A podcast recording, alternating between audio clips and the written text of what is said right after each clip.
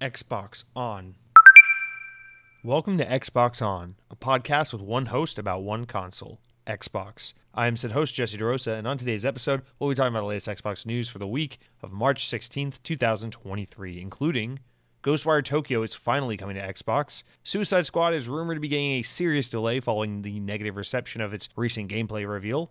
Capcom's new dinosaur shooter is coming to Game Pass, and I'm playing a Weeby anime fighting game for some inexplicable reason. More to come.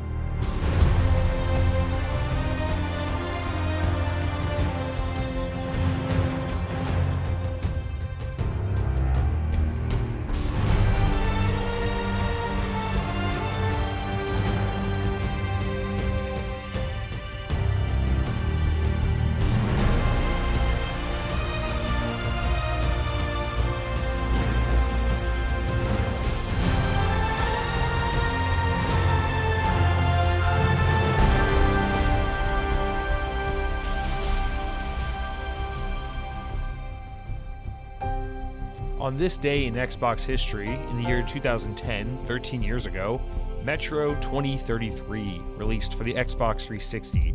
I distinctly remember this game coming out. For some reason, Metro was a really important game to me at the time because when Bioshock first came out, uh, it, it didn't really grab my attention at all. I don't know what was wrong with me. I guess at the time I was just like, Sonic, gotta go fast. But for some reason, Bioshock is a game I probably didn't come to until maybe around this 10 20 this time 2010 2011 i think i started playing it around the time this second game came out. So i don't know. I just remember metro 2033 being that first what did the, what did you guys people call this like sim immersive sim? I don't like that name because to me i just i just call these like immersive story driven first person shooter game. I don't know. Whatever. Who cares? Names genres are so are so arbitrary especially in video games because nothing is properly tagged. So uh, whatever you want to call immersive sim, first person walking simulator, shooting, whatever game, but this kind of echelon of like, I really think people hold the games like Bioshock as the premier title, but there's a lot of games that fit into this kind of mold well, where you can say the Metro games, you could say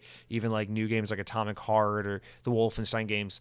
Uh, but Metro was the first one of this series for whatever reason that really stuck out, st- stuck out to me. And I remember like, being like in middle school too broke to be able well, I guess I was in high school when this game came out. Anyway, too broke to afford to buy new games and just seeing it on the Xbox store and be like, "Damn, I really wish I could play this game." And then a buddy of mine bought bought it, played it at his house, fell in love with it.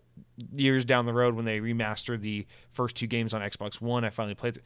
Long story short, Metro just has a special place in my heart because I feel like it's one of those games that helped expose me to kind of more mature games uh, you know not not mature in terms of like oh look there's you know there's there's blood. This game's for like 17 and up. But, but like more mature in terms of like its its tone its its narrative its its you know just its ideas and its themes. And uh i feel like this is one of those games that kind of helped guide me towards that path of seeing just how I don't know, just just like how intricate and serious gaming could be. You know, it doesn't always have to be just like mindless killing like in Call of Duty or just dumb fun like in Mario.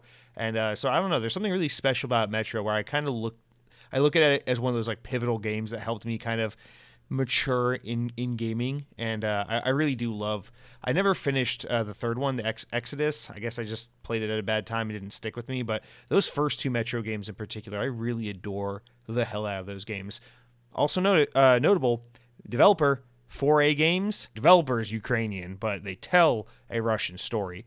Metro is obviously you know named uh, based on the the novel series by Russian author. I forget his name, but you can look it up.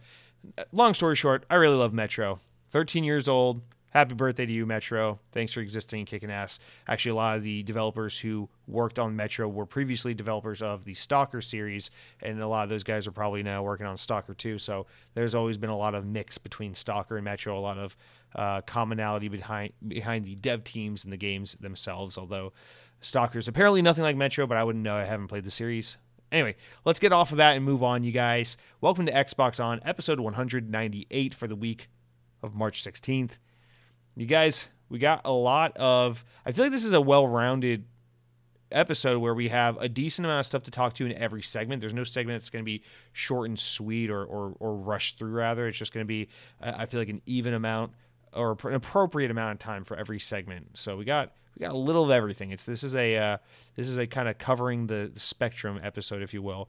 Now we've been starting out the podcast by talking about the notable game releases of the week because gaming has just reached a point in the past few months where there have been so many big name games dropping every week that it's just might as well draw attention at the top of the show and be like, yo, guys, this is the week where, you know, SimCity 12 comes out or whatever the hell it is. Uh, but this week, we had a big, huge game that was supposed to come out this week, but ended up getting delayed to April. So that game was Star Wars Jedi Survivors. Survivor? Yeah, Survivor. It's singular, not plural. Uh, but that game, yeah, since it's been dis- delayed to April, it actually leaves this week a little a little open, a nice little week off, kind of like last week was. So if you're still trying to catch up on all the recently released games, still trying to wrap up Atomic Heart or Hogwarts Legacy or whatever controversial game you're playing that makes you a bigoted freak, um, then I guess you still have some some free time before the storm resumes and we get the barrage of other new game releases. Uh, but for those of you who are looking for something to play more imminently, something really really fresh out the press, don't worry, uh, Xbox has got you covered because this week on March 17th, this Friday. Peppa Pig World Adventures comes to Xbox Series X, S1, and PC. So you can look forward to that if you're just really jonesing for something brand new and shiny. So that's it for the new games of this week. But I do want to, of course, real quick touch on our Activision updates because every week we got these Activision stories. The good news is we don't have five main news stories about Activision, so we're going to be able to quickly just touch on hey, here's some updates regarding the Activision Xbox ordeal move on with our lives and get on to the other news that isn't that, that or that doesn't pertain to uh, really wealthy corporations in a courtroom arguing about who gets to own really lucrative uh, IP. So, so real quick to get through those, Microsoft has announced not one but two uh, new 10 year partnerships. We've been seeing them make these partnerships with companies like Nvidia and Nintendo, and we've seen them extend the offer to Sony on multiple occasions as Sony has declined to promise to do things like support Xbox Game Pass or Call of Duty on various platforms, depending on on who the company they're working with is. So this week we got two new ones. Uh, the first one, and this is all with the intent of trying to help get their acquisition of Activision across the finish line. Uh, so the first one that they they announced this this week was a uh, a ten year agreement with. Boostroid, the largest global independent cl- uh, cloud gaming provider, which is probably why you never heard about them, is because they're the world's largest. Uh, according to Microsoft, the deal will see Xbox PC games uh, coming to Boostroid through or although it hasn't been confirmed when this will happen. Crucially, Microsoft also states that they should also uh, that should they be able to acquire Activision Blizzard and go ahead with the partnership, they'll see Activision Blizzard titles like Call of Duty also on Boostroid as well. Microsoft used this announcement to repeat its claim that the deal with other partnerships already announced uh, will bring more Call of Duty to to more than 150 million people around the world. Uh, the claim also refers to Microsoft's commitment to bring blockbuster shooter titles to Nintendo. We already talked about that. Nvidia's GeForce Now, et cetera, et cetera, et cetera. But that is not all because Microsoft said that they will uh, sign more deals in the coming weeks and months or so, whatever the hell it is. And uh, yeah, they weren't kidding because two days later they announced their second one or their second 10 year agreement of the of this week. And um, this second announcement was a 10 year commitment to stream Xbox and PC games as well as Activision Blizzard games should the deal go through with Japanese uh, based gaming company, cloud based gaming company U- Ubitus, Ubitus, Ubitus, whatever. Notably, Ubitus Ubitus is the company which powers many of the cloud games available for Nintendo Switch platforms like uh, Guardians of the Galaxy, Hitman 3, Control, Resident Evil Village. I should stop real quick and, and just clarify for those maybe who are so ingratiated in the Xbox ecosystem, so ingrained in the Xbox ecosystem that maybe they're not really paying attention to what's happening on Switch and PlayStation. So, uh, Nintendo Switch for the past, I mean, I guess it's been more than a couple years. It's probably been four years now that we've been seeing this, so it's not really new news.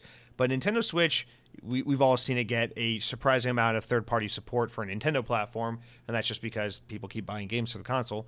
But uh, because it's no doubt an underpowered piece of kit, uh, there's been a lot of like trickery to try and get some of these games like Guardians, uh, the Square Enix Guardians of Galaxy game or Hitman 3 and things like that running on Nintendo's console. So what a lot of these third party uh, publishers have ended up doing is turning to cloud streaming as a solution to get games on Switch.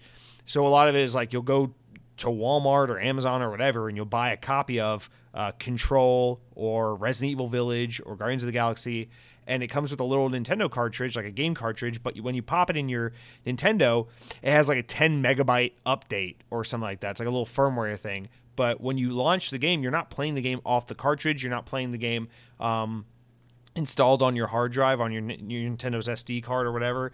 You're playing connected to the internet through streaming, and that's what this company is. Ubitus, uh, Ubitus, whatever it is. They are a Japanese cloud-based uh, gaming company that's been powering um, this kind of service for for companies like uh, Remedy and Square Enix and Capcom who have been utilizing this technology to get their games running on the Nintendo Switch. So that's a huge one. I think we can all put on our tinfoil hats for a little bit and think about what this might mean. Potentially, you know, if Microsoft is claiming, hey, we're to get Call of Duty running on Switch uh, with content parity believe it you, you don't have to believe us but we're gonna freaking do it you know if we if we acquire activision. You might want to put one of these you know these two and two together and say um, well maybe this is how they plan on getting call of duty to run on nintendo switches through it's through streaming through something like this and and you know this is a company that already has a lot of experience getting streaming working with switch uh, very well. And so it might be a little bit of like hey we'll support your platform if you help us get call of duty going on switch. I don't know you know it's a little again a little bit of a tinfoil hat thing but you can't ignore the fact that those two things things are you know exist that Microsoft also wants to get Call of Duty on Switch while also working with this company and supporting them in an effort to make them look good and get their deal across uh, across the, the, the courtroom I guess uh, signed and inked and done. So anyway, those are the two deals Microsoft made this week. A third little update for the Activision deal, a quicker one because who's got time for legal interpretation, but the FTC wants more information or said they want more information regarding Microsoft's recent agreement with Nintendo and Nvidia for their 10-year deals, as well as its exclusivity plan for content for both ZeniMax and Activision Blizzard. I think that's really interesting though because they're asking for ZeniMax, a company they've already acquired. So the fact that they're kind of retroactively going back and saying, "What is your intention with ZeniMax?" Um, so th- this is according to court file uh, court filed documents uh, earlier this week, which outlined things that the FTC is wondering about or wants more information from Microsoft about uh, in order to kind of feel like they know what they're what they're getting themselves into and how they want to go ahead with approving or or challenging this this potential deal. Um, so that's actually really interesting. The the filing reads quote just this one little quote and we're done. Despite clearly intending to use these agreements in its defense, Microsoft has refused to actually produce underlying intent internal documents related to these agreements or communications with third parties other than Nvidia, Nintendo, and Sony.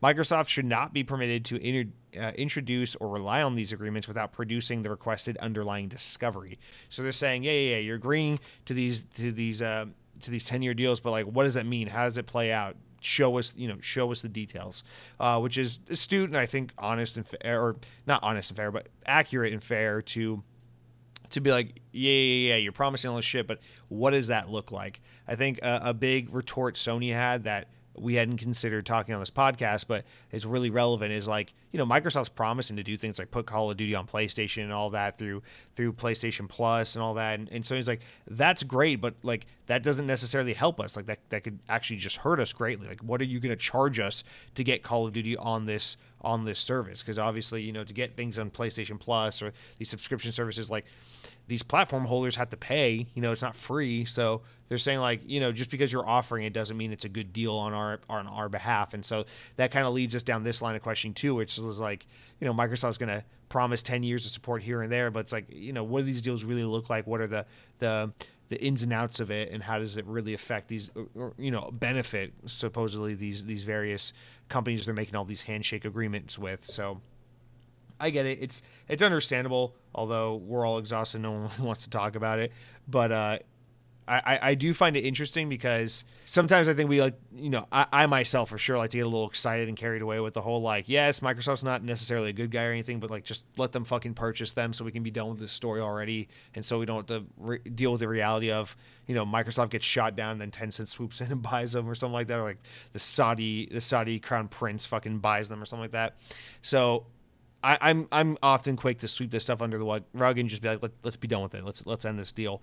But you know, these are these are good points. These are things we do have to contend with and think about because obviously there are going to be consequences for every action, and we have to consider how Microsoft could use this power and this added uh, this added growth for you know for pure gain. And while I don't think they really have pure evil intentions, I think they just want to be big and have the Activision and, and King and all that shit under their uh, under their belt.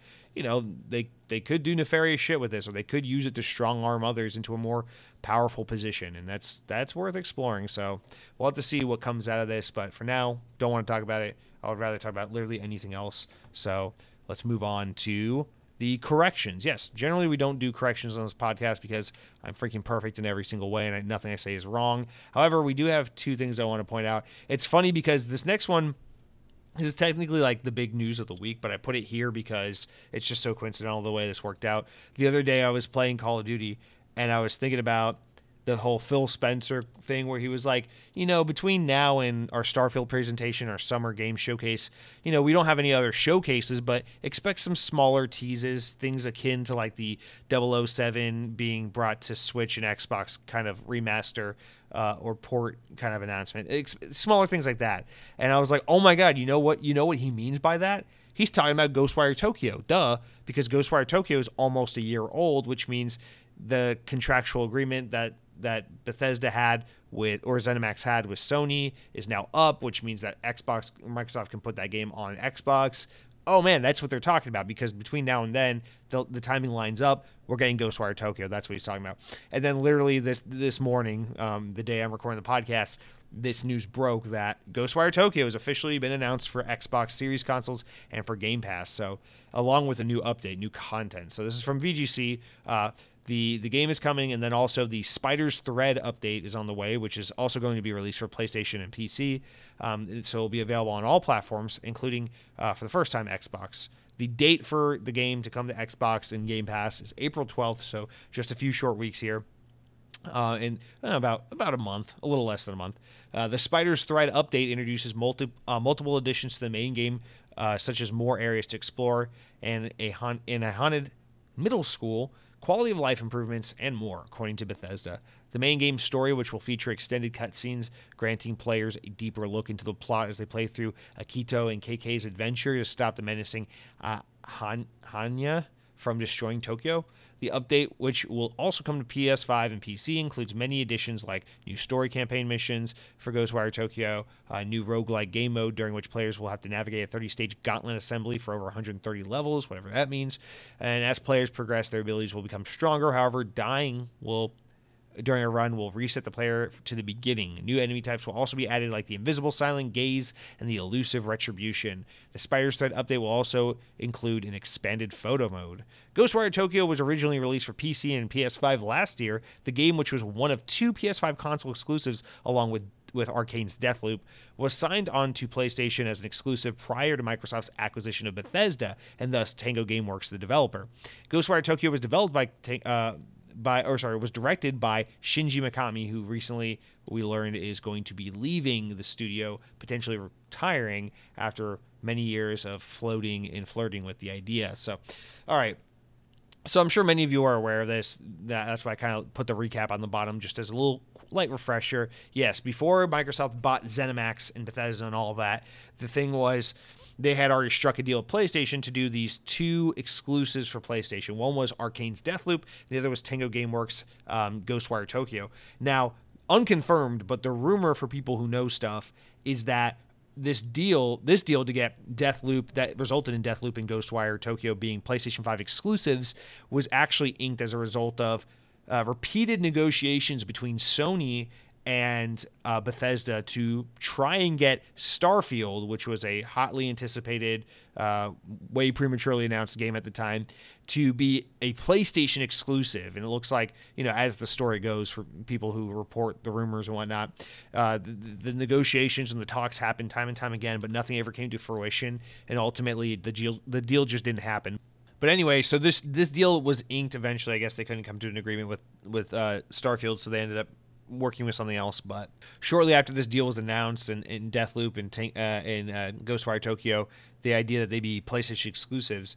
Uh, shortly after that, Microsoft announced, "Hey, we bought Bethesda." So it, has been a long time coming that we knew, you know, as soon as whatever that contractual obligation is for these games to be exclusive to PlayStation, as soon as that contractual obligation is done and fulfilled, these games will come right to Xbox because obviously now that Microsoft owns Bethesda. They want to use this to get these games on their platform, no doubt. And we saw that last year where basically as soon as Deathloop was a day past a year old, uh, the game came to Xbox, and now we're seeing basically the same thing happen with Ghostwire Tokyo. Although surprisingly, the uh, Ghostwire Tokyo is actually coming a couple weeks after um, a year past its its release date. I wonder if that has something to do with putting the finishing touches on this added content that the game is getting. So I, I wouldn't look too much into it, but essentially you, you, get the idea is that they wanted to put the game on Xbox basically as soon as they could, and that's why we're uh, we're getting the Ghostwire Tokyo. So a lot of us have known this for a long time. That's why a lot of Xbox people waited for Deathloop to come to Xbox because they knew it would be there shortly. And same thing with Tango GameWorks is uh, Ghostwire Tokyo, which is a game I've been very much looking forward to playing for a very long time. Uh, so this is one of those games I actually would have caved and probably just played on PC if it truly were never coming to Xbox, but again, Microsoft didn't buy Bethesda for nothing. We knew this game had to come eventually. So I am definitely looking forward to playing this game. I think it's a decent time. Obviously, it's been a busy first half of the year, uh, and it will continue to be a busy first half of the year with all these games releasing. But I think April 12th is kind of a nice little slot, I guess, if maybe if you're looking forward to Star Wars Jedi Survivor, uh, might conflict a little bit, but as someone who's probably going to pass on that game until it's on sale, I'm, I'm pretty much uh, content with this uh, release date we're getting. It will be a Wednesday, uh, April 12th. So Ghostwire Tokyo finally coming to Xbox, and then that will put um, Tango GameWorks in the unique position, or not the unique position, but in the in the position of having just gone um, with Ghostwire Tokyo basically being a one year old project. And there's their secondary or smaller project, uh, Hi-Fi Rush, which we just got now being released, will be in a position where this team is basically going to be kind of in the early stages of whatever their next project is. And with Shinji Mikami starting to exit the studio, and with Hi Fi Rush showing that the studio can be way more than just horror, and also with Ghostwire Tokyo showing that the studio can be just way more than like a typical Resident Evil style horror game, just be something different.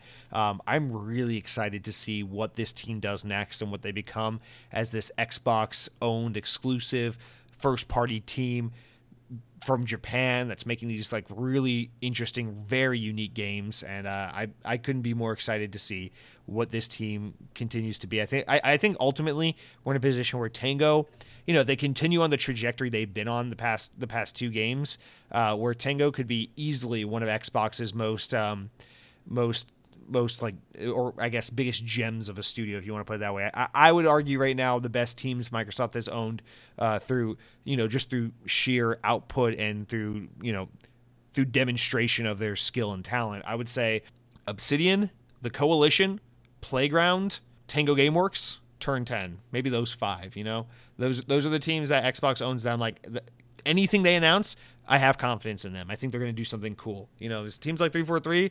I love you to death. To me, you're still the flagship team. I'll always, you know, drop everything at, you know, for, for Halo, but uh, I don't trust you. it's not necessarily your fault. Maybe it is through poor management, but I, I just don't fully trust you.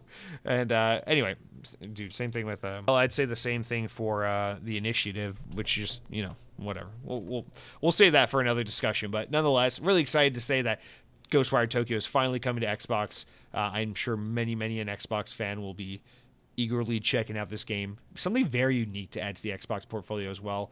Um, I, I, anything that takes place in the first person perspective, I think, is kind of at home on Xbox. The the best place to play first person games because off access dual analog sticks is just the absolute best. Uh, suck it, PC noobs. But um, also just because this, I, I, don't know, I just feel like this. It's a more action focused, first person, mature. I mean, all horror games, I guess, are mature content, but you know, it just it's like a, a horror game that kind of fits the framework of the Xbox platform a little better. So I just feel like this this game is going to be kind of perfectly at home on Xbox. It's it's got it's one more side note. I just think Tango GameWorks is such an interesting team because Xbox for so long has so sorely needed some Japanese talent, eh, you know, in their in their wheelhouse and their in their um in their catalog of developers. And it's so it's so funny that it ended up being Tango because while that's probably never the team anyone would have picked first for if Xbox could own a Japanese dev, it ended up being kind of kind of like perfect for them because you know, something like it, it, would be so weird if Xbox owned something like a Square Enix or uh, a Konami or something like that because the games they just make are are just not inherently Xbox s titles. Especially if Xbox owned like some weird like JRPG studio. Can you imagine if they were making like freaking like like Bandai Namco kind of like Tales of Symphonia games and stuff like that. Just it would it wouldn't be Xbox. So I feel like Go, uh, Tango GameWorks, especially in recent history, has really shown that they can be an authentically Japanese developer while also having this flair and flavor that just makes them kind of a, a, a something very different from a lot of the other conventional Japanese developers we may think of when we think about, you know, like big Japanese titles on PlayStation that Xbox sorely lacks.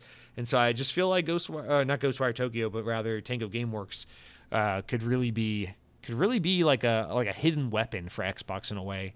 And maybe a little bit of a Trojan horse to get into the Japanese market, although I would argue that their games probably have more of a Western appeal despite them being a Japanese developer. But let's move on. Uh, there's a second correction we got to talk about that. I guess this isn't really a correction for something I said. This is more a correction for something that happened in the news. Where last week we talked about some reporting kind of in a secondhand nature because it doesn't really pertain to us too much since it's a mobile game. That Call of Duty Mobile would be phased out as Activision started to support Call of Duty Warzone Mobile. Although Activision has spoken out and like, yo, that's not true. They said, quote, we are committed to Call of Duty Mobile as an important part of our entire Call of Duty franchise and overall mobile strategy. Um, and then they published that statement on Twitter and on their website and whatever they wherever they publish statements. Uh, they said we have the best of fans in the world and we intend to continue to support the game with robust roadmap for the COD mobile content activities and updates for the long haul. So anyway we'll see. The rumor was that they're going to try to phase that game out a little bit in the West in favor of Call of Duty Mobile Warzone or Call of Duty Warzone Mobile.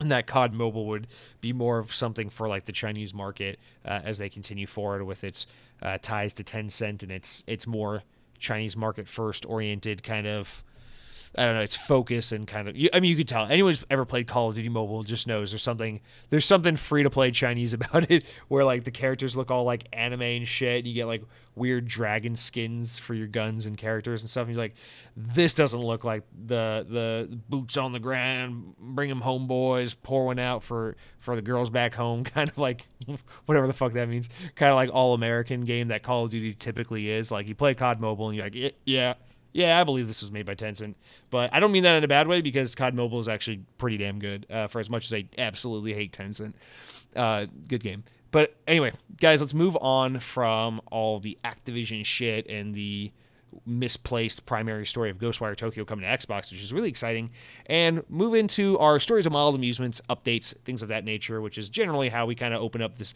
the, the show every week. It's the thing we generally tend to spend the most time with.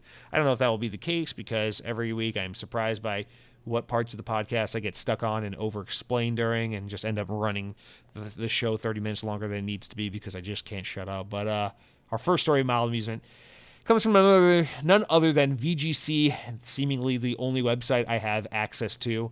Um, Microsoft has confirmed that they will not be having any presence at E3 on the showroom floor this year. The company announced that their game showcase will already be taking place on June 11th, not at E3, just two days before the actual event. And according to a statement issued to IGN, Microsoft will be co streaming this presentation as part of E3, but it will not be technically at E3. So I, I don't know. I, I think E3 still matters to Xbox. I don't think they're like Nintendo or PlayStation where like we don't need this, but at the same time, I think they don't need this. They they kind of want to have that.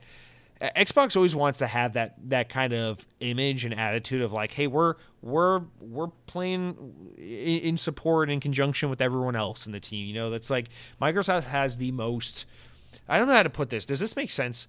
Microsoft has the most third party publisher attitude of any of the major first party players, right? Where like I just feel like Microsoft is the one to kind of consider themselves like on par with events like E3 and with other publishers like EA or Ubisoft or whatever. Whereas like Nintendo and, and Sony kind of have a little bit more of like an like a savant kind of like air about themselves where it's like just because all the third parties are at this event doesn't mean we have to be there. And I actually kind of like that because it does, I think, kind of strengthen your brand a little bit to have that kind of separation of like, uh uh-uh, uh we don't have to be at this thing just because it's a gaming related event. We don't have to contribute to this. We don't have to identify with part of this. We can just kind of march to our own beat, and that's always been Nintendo's kind of thing that they've done, and I've always admired that about Nintendo. As frustrating as it may be in some instances, but yeah, Microsoft has always been kind of a team player. They've always just kind of been like wherever the uh, gaming event is, where gaming things are present. Xbox will be there. And so for them to just not be at E3 is a little bit of like a, oh, that's a little counter Xbox intuitive until you see this part, which I completely forgot about because I guess I just haven't paid attention or remembered, or maybe since 2020 the world has just shifted a whole lot. But uh, Microsoft actually hasn't attended the showroom floor at E3 um, since 2017, so it, this isn't shocking or new news. However, for them to basically just be like, hey, our, our, our showcase is officially not part of E3 and we're not at the showroom floor, but our, our event, you know, you can kind of lump it in like the E3 kind of season, if you will.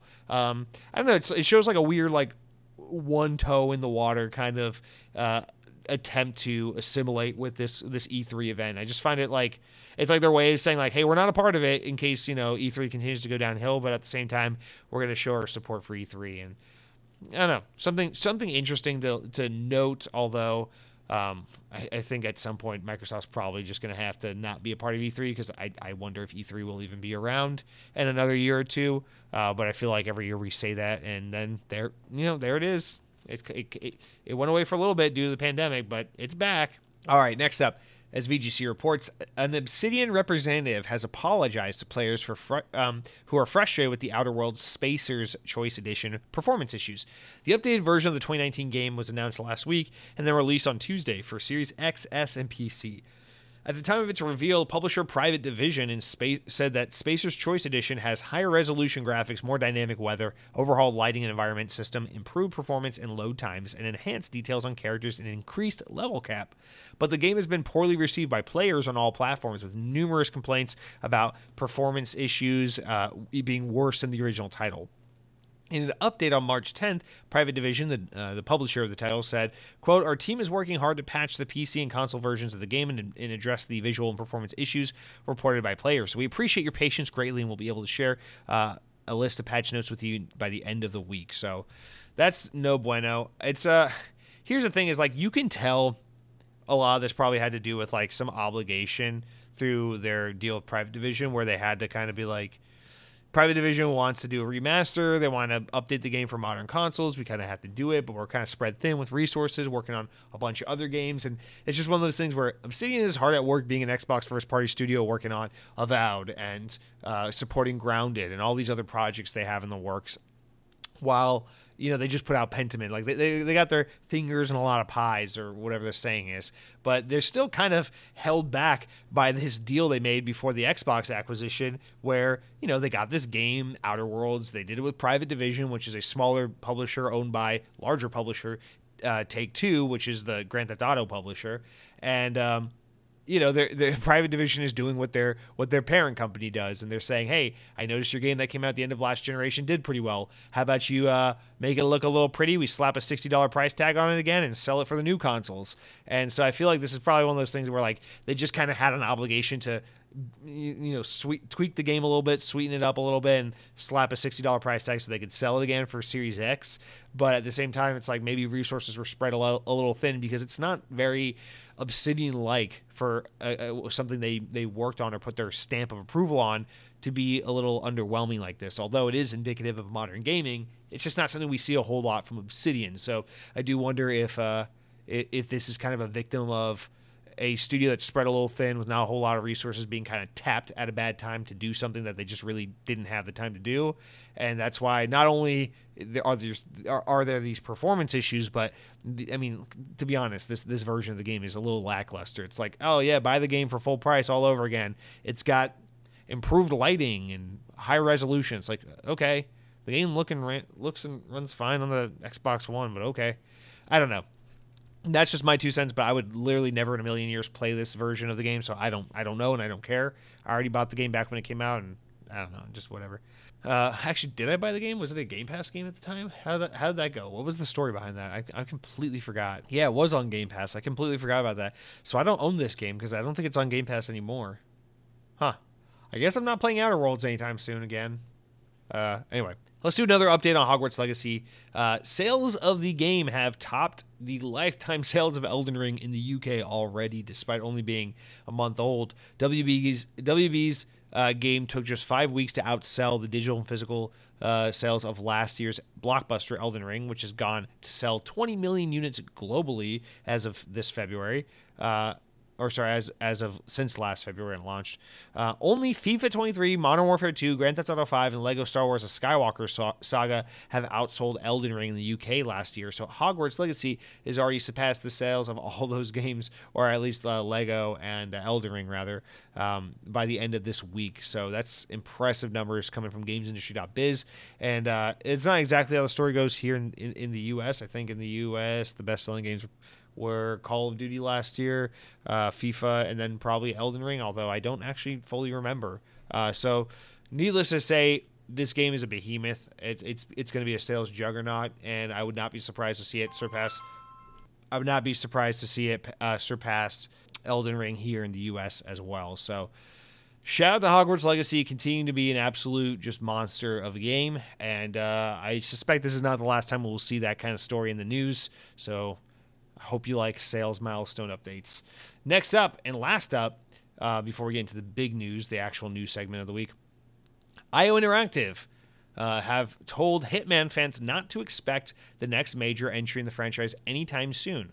While the studio plans to continue evolving the World of Assassins Assassination trilogy, which is the Hitman trilogy that they've bundled up in a sorts of um, Master Chief Collection package, it appears that they have shifted to primarily focusing on their two upcoming games, the James Bond project, as well as their new uh, fantasy RPG we learned about the other week. So they, they're they're busy with some other games uh, being developed across the studios in Copenhagen and Barcelona. IO Interactive told Eurogamer in an interview that fans can expect further expe- experimentation with the Hitman series uh, once they eventually get back to working on it, although they've set the expectation that it won't be anytime too soon. I really appreciate and respect that because they're basically saying, like, hey, we're not going away from Hitman forever. It's just we, we got some other stuff, so let's set the expectations right. And I, I appreciate that, especially because they're not, you know, they got a couple teams, but they're no you know they're no Bethesda, they're no EA, they're no Ubisoft or any of those like big, huge size teams. You know, they're they're an independent developer at this point because I mean they, they broke off from from Square Enix. They, they they're kind of just doing it on their own, so they can only work on so many projects at a time. However, with that news later in the week, we learned that IO Interactive has actually opened up, I believe, a fourth studio uh, in now in Turkey. So uh, IO Istanbul will be located in Maslak, Sarıyer, and has sorry, I'm so bad with anything that's not English. Uh, it has been set up to establish a hub for AAA game development in the region and create unique gaming experiences for players across the world, said IO in a statement. They added that the team in Istanbul will be playing a significant role in the ambitious production of the 007 project, Project Fantasy, and Hitman. So so that's all three of their titles this RPG game, this 007 game, and future Hitman content. Uh, the Hitman reference in particular is notable because, as we just talked about, they said don't expect Hitman anytime soon. So now they got four teams working on these various projects. I assume still that they're mostly not going to be working on Hitman anytime soon, but needless to say, uh, the time between Hitman 3 and whatever they're able to do with that franchise next might not be quite as long as, you know, it, it may seem like it would be just because now they can probably split up these projects. I, I don't know if the plan is to have one game at a time worked worked between all four studios or for like a couple of studios to primarily focus on one project while another studio focuses on the other. So we'll just have to wait and see kind of what their um, what that that kind of churn looks like for them. With these Hitman projects, they were able to get Hitman's like one, two, and three out. I think they were usually like a two year clip. I think it was like 2016, 18, and 20 or 21 was like the clip that they were getting these Hitman games out. So that was pretty good. But you got to think, especially with this RPG fantasy game, like they're building from the ground up something they've never done before. Probably a much bigger, more ambitious project. So can't really compare the, the development timeline of like Hitman to whatever this fantasy RPG is going to be. And with 007, I, spe- I, I, suspect we'll get that one probably a little sooner. That might be a 2025 game, in all honesty, uh, just because that one is a little more in the realm of like what they already do with Hitman. Although, again, I do suspect that will be a bigger, more ambitious game and have a lot more going on in it. So I wouldn't necessarily expect that to be a two year dev cycle or anything like that. Um, so yeah, maybe you know we've known about that project for about a year now. I would say you know they were probably working on it for about a year before that, or maybe not even actually, because usually usually developers and publishers announce this shit to try and get people to apply for jobs. So it's possible that we're only in year two or so development with this one, but at the absolute earliest, I'd say 2025 for 007, and then yeah, that action fantasy RPG and Hitman coming back beyond that. Wait till your grandkids are born. That's all. That's all I'll say about that. All right, guys. So that's it for all of our small news stories of the week. Now, take a deep breath because it's been a heavy opening part of the, of the show. Take a long sip of your water or Mountain Dew or whatever it is you're drinking. We talk about the games I've been playing for the week. Now, I'm I'm very excited to talk to you about the games I've been playing this week because I have quite a schizophrenic spread of games to talk about. But before we can talk about the games I've been playing, I first got to tell you about what I've been eating. And you guys, I don't have anything, any like particular item to talk about. Like, oh man, I tried this new thing and it was so good. Guys, go to Taco Bell and try this new thing. Although I will say, t- actually, as a side note, shout out to Taco Bell. They just brought back the uh, grilled cheese burrito. So fuck yeah. They also brought back the beef version, so you don't have to pay more for the steak version. And also, fuck you, Taco Bell. They just got rid of the quesarito. So uh, lots of mixed emotions over there. But that's not what I'm here to talk about. Today, I want to talk about the value of McDonald's and how it still lives on in the mobile app. You guys, this is very important to note because you may have noticed if you're a McDonald's consumer, which I know most of you are, even if you say you're not, we all have consumed McDonald's from time to time. I try to avoid as much as I can these days, but I cannot tell a lie. The other week, my girlfriend and I had it. But here's the deal you may have noticed, like everything in the world, um, there are a couple of corporations that are really struggling with supply chain issues that began as a result of stuff happening with the pandemic a couple years ago. We won't get into all that. So we all know there are a lot of companies, especially companies that rely on like microchips and various technologies that are kind of like struggling with getting things built and put together because of supply chain issues. We're all familiar with that. As a result, it's driven the price of things up.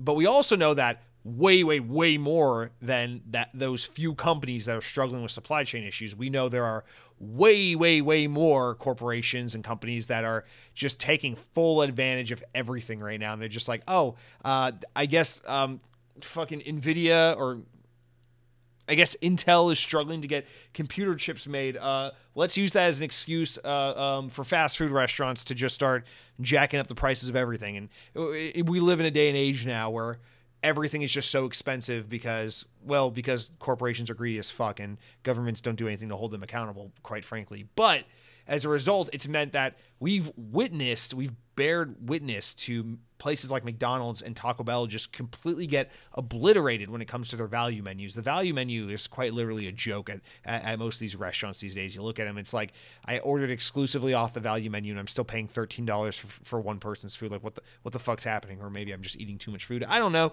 but nonetheless, I think we can all agree if you're a fast food consumer in any form or fashion, the cost of fast food has gone up quite a bit. And don't try to tell me it's because of inflation or supply chain. It's because corporate greed. And one way I know it's because of corporate greed and absolutely nothing else is because this past week I, I discovered that there is still value to be had at McDonald's. You just can't order through the drive through to get it. In fact, to get value at McDonald's, you have to go to the McDonald's mobile app, which might I say is one of the nicer restaurant mobile apps I've ever used. Uh, the McDonald's mobile app is so good that when you sign up for when, when you when you sign up for an account and you download the app, it constantly hits you with a barrage of deals and coupons that you can apply. And these deals and coupons are always on like a two year to one month rolling basis where try it expires, use it now, use it whatever. But there's always another set of coupons that are just as good right behind it whenever the one you're looking at expires. So there's always a way to get a good deal with the McDonald's app. But I'm not here to sell you. I'm not, I'm listen, I'm not trying to sell you on some bullshit like buy one Big Mac, get one half off. It's like, okay, well, I didn't even want a Big Mac. Why would I do that? No, no, no. I'm talking legitimate savings on the McDonald's mobile app. I'm talking about how like the other day I having McDonald's for the first time in a very long time. I open up the app to see what kind of deals they have. It's like four dollars off any order of three dollars or more or something like that. I'm like, what the fuck? Or no, it was three. It was four dollars off an order of five dollars or more. I'm like, so if I get like an eight dollar combo, my combo is now four dollars. I'm like, what is this? 2003? And uh, yeah, so I'm like, okay, fuck it. I guess I'm doing McDonald's because I I, I can't say no to that deal. But then I quickly realize that's just the tip of the iceberg, baby, because there's this better deal behind it. That's like 30% off an entire purchase. Uh, and I don't even remember what the freaking deal. I don't think there's a stipulation. I don't think there's like a spending minimum. It's just 30% off. So I'm like, you know what? I'm just gonna order like a fat ass and see what happens. I bought like $25 worth of McDonald's and pay like 18 bucks or something like that. And I I gotta be honest, I'm just like, I feel like I'm living in a in in an early 2000s era, like early mid 2000s, where you can go to a McDonald's and and and you take 20 bucks and feed a fucking army for a night, you know. And uh, I just got to give the shout out, not to McDonald's because fuck McDonald's, but also a shout out to McDonald's because their their mobile app fucking rocks, dude. If you want to save money, you know, obviously they can easily afford to give you a steep discount because these prices are so fucking inflated that it's all profit anyway. It doesn't matter.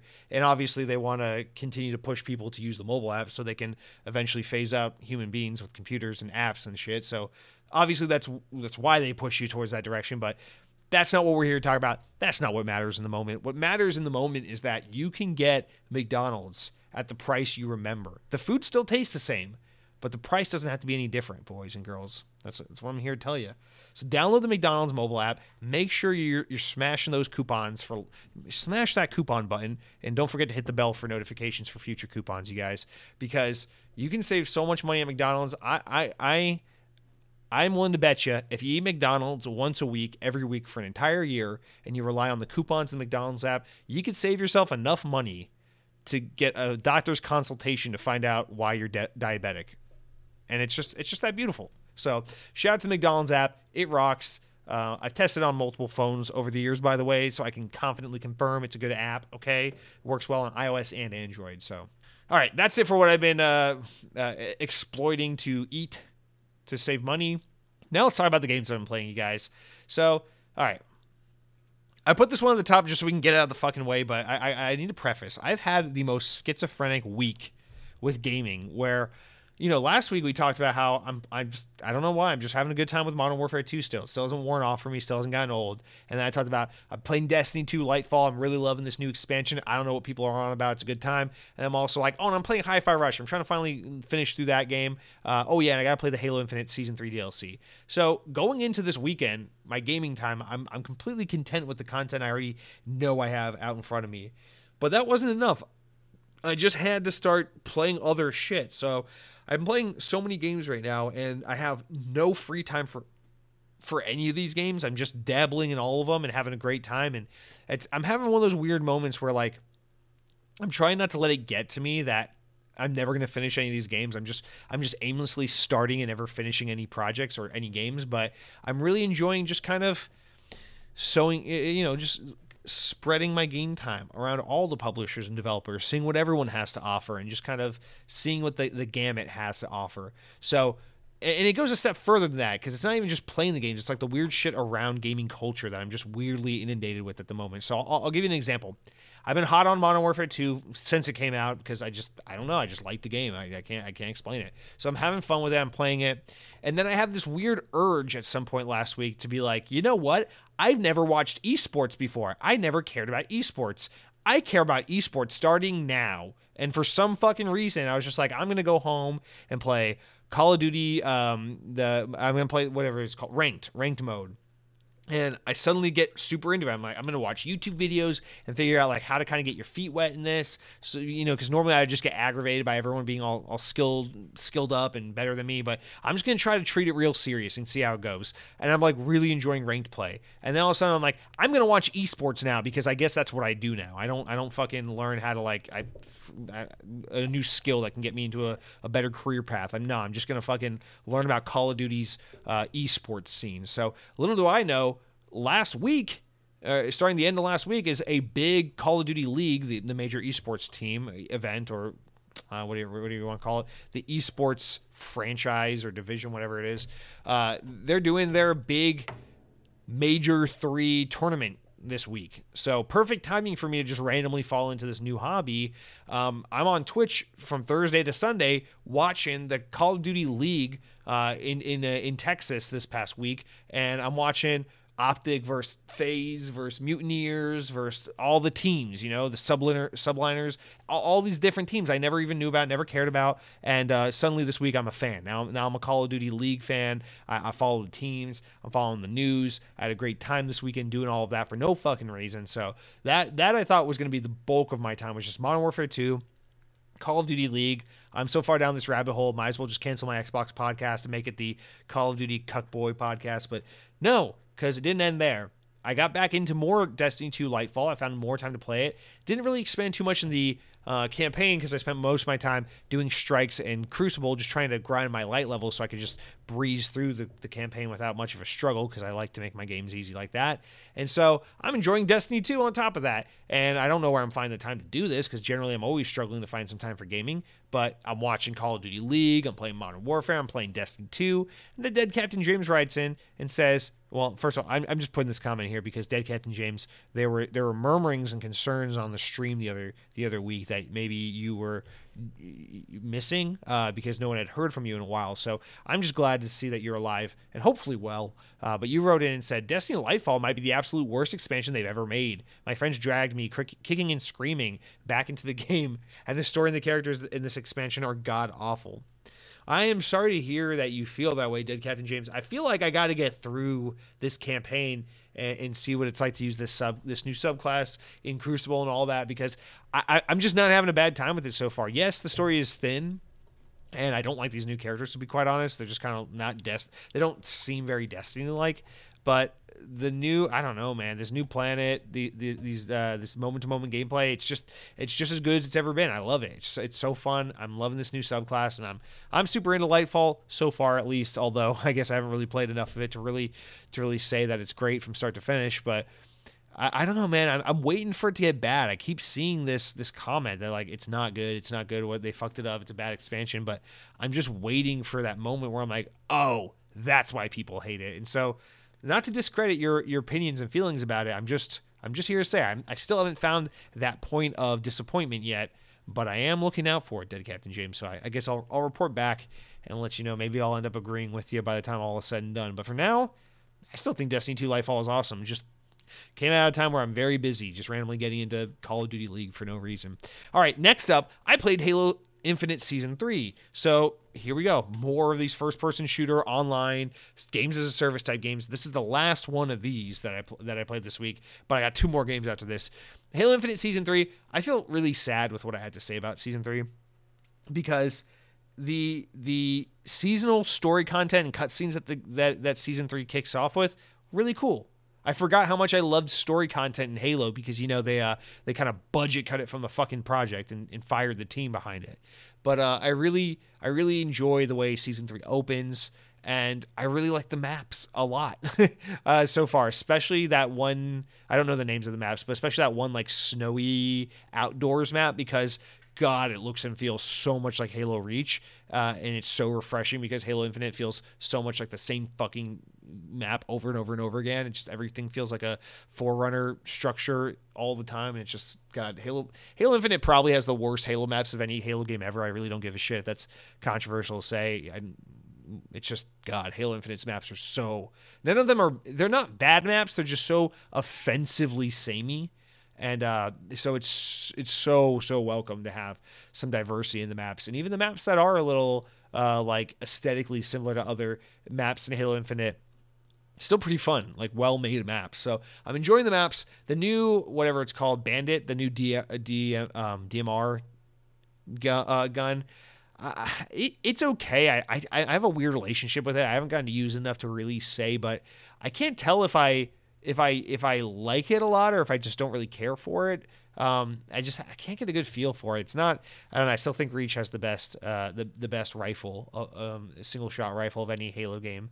But um, listen, I, I, won't say no to to new new abilities, new weapons. The new whatever shroud special ability equipment thing. It's kind of goofy. It's kind of silly. I don't really love it. Uh, but I gotta say, overall, my, my my issue with Halo Infinite Season Three is it's a good update overall. Like the, the, the maps are good. I appreciate more content, even if it's not like a gun I'm dying to use. It's you know more content. The game is more content. I, I welcome it, but there's just something about Halo at this point where it's all the bad press it's gotten over the past year, all the bad news and the toxic community surrounding Halo and everything about it has just left me where I'm so exhausted by Halo Oh, the oh the new armor core is fucking awesome. I love the new armor core that the the uh, battle pass comes with, or that the season starts with, whatever. But it's just, despite all these pros and all the good things about it, I'm just exhausted by Halo Infinite. Like I, I set it up and I go, I'm like, yeah, I did all of the first two seasons. I, I finished out those those uh, battle passes, and sure, I'm gonna try to finish all season three's battle pass, but like I just I I'm just exhausted by everything Halo right now. I feel like I I've never been the person to say Halo needs to take a 10 year break. I've never been that guy. Even when people are complaining about Halo 4 or you know Halo 5 being so bad they should take a massive break. No, I was never that person in agreement. I always thought Halo is great, keep it coming baby. I love it. But after Halo Infinite and just what a rough year it's been and just everything that with how badly Microsoft's fucked up everything at 343, I just feel like I just feel like I need a break from Halo. I don't know if Halo needs a break, but I think I think I need a break from Halo. So hopefully I don't feel that way for very long. Hopefully I come back to wanting to play it and I really enjoy season three because I think it genuinely has some great content. Um, the battle passes in Halo Infinite are always hot trash. I don't think there's ever anything good in any of them. I just buy them and play them just to grind them and have a reason to play Halo and to enjoy it. But um, but yeah, the new maps are good. The the opening cutscenes are are really cool for the new season, uh, and it's just I don't know, man. It's like I, I feel embarrassed to admit, like I'm enjoying Destiny 2 and Modern Warfare 2 way more than Halo Infinite right now. And I don't think that's because Halo Infinite's a bad game. I think it's because it's a game that was released way prematurely by a team that was horribly managed by Microsoft and and the game has just suffered so much content drought and so much toxicity from its fandom and so much bullshit in news and behind the scenes stuff I didn't want to really necessarily know about or all this crap for so long that I'm just I'm just kind of exhausted by Halo right now. And it's sad to say that about my my my favorite first person shooter of all time one of my favorite video game franchises of all time but it's kind of how I feel at the moment. So Infinite 3 really good shit personally just not not really feeling it but that's fine. It'll be there for me when i'm ready for it. So that's that's all good. The last two games are the real out of left field. You might be saying to yourself jesse you're not that eclectic. You're not that cool. You're just playing call of duty and destiny. It's pretty pretty typical stuff for you dumbass. Listen here J- joe. Listen here joe assuming everyone who listens to this podcast is named joe. Uh, i'm playing two games you never guess i would have played. The first one out of left field. The second one out of the left field next to the field I'm in. Okay, we're talking Fallout 76 is the first one. So Cronky's been on my ass, always making fun of me. You played so much Call of Duty. When did you become such a basic bitch? Why do you like Call of Duty so much? Blah, blah, blah, blah, blah. You should play this. You should play that. The Fallout he's really been trying to push me to play is New Vegas. It's the same Fallout everyone wants you to play because apparently it's the best. And I don't doubt it. I believe it. I like Obsidian. I'm sure I would love Fallout New Vegas. There's just, for whatever reason, I've just never gotten around to it. I played Fallout 3, never finished it. Played Fallout 4, got to the very end, never finished it. For some reason, it's just never happened for me. But Fallout 76 this is actually the second time I've ever tried it. Uh, because the first time I tried on stream once and I got fussy because I was having a really bad time paying attention. But this time I s- sat by myself, lights off, a glass of uh, 2008 Code Red with me to help unwind for the evening, and I'm playing Fallout 76. And uh, some more interesting notes about it. I'm playing it on my Series S through cloud streaming did not download the game because I just don't have any more storage on my Xboxes right now and I didn't want to delete anything. So I'm like, you know what? It's a game that's super experimental for me because I don't see myself sticking with it. So let's just play it with cloud streaming. Let's test out how cloud streaming is doing and see where we are with that. And I got to be honest, on both fronts, I am so pleasantly surprised and shocked. When you when as someone who didn't pay attention or give a shit about Fallout 76 when it first came out, and I missed that whole initial wave of fan outrage and outcry about there's no NPCs in the game, the lighting's all fucked up, and the game is a bunch of broken promises and empty empty promises and lies and all this yada yada yada. I didn't care. I didn't pay attention. why would I want a Fallout live service game? I don't even really like Fallout that much to begin with. Not my problem, not my game, right? But as someone who is now playing the game for the first time, four years after its release, after all the content updates, after all the expansions, after all the the fixes and the problem solvings and the make goods that they that they've done with this game, I gotta say, as a first timer coming in playing Fallout 76, I don't see any of the complaints people have about this game. Listen, I get it. If you were anticipating this game and you bought it when it launched and you had a bad experience because the game was broken and fundamentally missing core features of the game uh, of the of the Fallout franchise and just it just wasn't a good time. Listen, I, I get it. You have every right to be outraged at Bethesda. You have every right to say this game sucks and it doesn't deserve your time or money and to never go back to it because first impressions are everything. And why should a game why should a game ask 60 why should a publisher ask for $60 and 40 hours of your time for a game that's just not ready to go when you buy it? That's fucked up. That's wrong. It's fundamentally I'm I'm against it. So I respect people who just are permanently burned by this game and don't want anything to do with it. I get that. But for those of you that are like me and never played this game, you got Game Pass. It's right there. It doesn't cost you anything except some free time to give it a go.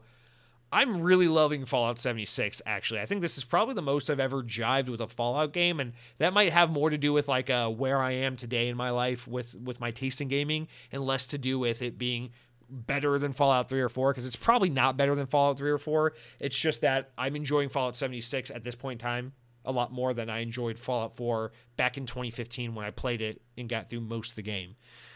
So, 76, yeah. I mean, I'm playing it single player. I, eventually, I'm going to meet up with Cronky and we're going to we're to play some multiplayer shit. But uh, right now, I'm just playing it like it's a single player, just another entry in the Fallout series, as if it's just Fallout 5, right? And I'm really, really enjoying it. I think the quest lines are interesting. The world is really pretty. I love just having the radio on in the background and listening to all the all the the Fallout type music, all the the country and the 50s and the Americana, and just having all that shit going on while I just explore this wasteland and interact and do these kind of mind numbing quests and tasks and just like killing this thing, collecting this thing, plugging this thing into that going over here, collecting a water sample, boiling it, just just being stupid and just fiddling around in this world and having no real purpose, but just enjoying the game. And it's really working for me. And I gotta say, man, Fallout 4 definitely really made Fallout, you know, definitely really improved on Fallout 3's god awful first person shooting. Um, but Fallout 76 takes it up to a whole nother level. Like this game is a competent, like when you're when you're pulling out guns and shooting enemies, it's competent. It's no Call of Duty or Halo or anything, but it is a damn competent shooter experience at this point. And that's always been one of my big hangups with Fallout. So I feel like I don't have that now. And when I play the game, I'm not afraid of combat because it's not it's not miserably it's it's not a miserable experience anymore. So I don't know, like the world, I'm just kind of grooving with it. I'm playing like an hour every night uh, before I go to bed. I'm just kind of like, you know, turn it on. I can play it on any console I want in the house because I'm just cloud streaming it. I'm not I didn't download it. I can just play it on any device I want. Just flip it on for like about an hour before bed. Do a little just uh, you know, kind of get myself to doze off for the night by just exploring around, listening to some music, doing a little couple quests, just kind of building some stuff here, exploring some stuff there and it's just a it's been a really soothing and fun immersive little experience, just kind of dicking around in Fallout 76. I don't know if I'll stick with it. Maybe I'll put 100 hours into the game. Maybe I'll put 20 hours into the game, or maybe I don't ever play it again. I don't know, but uh, you know, I'm, I'm, about five, four or five hours in, and so far I'm just having a real good time, and uh, I definitely see myself playing playing a lot more of it.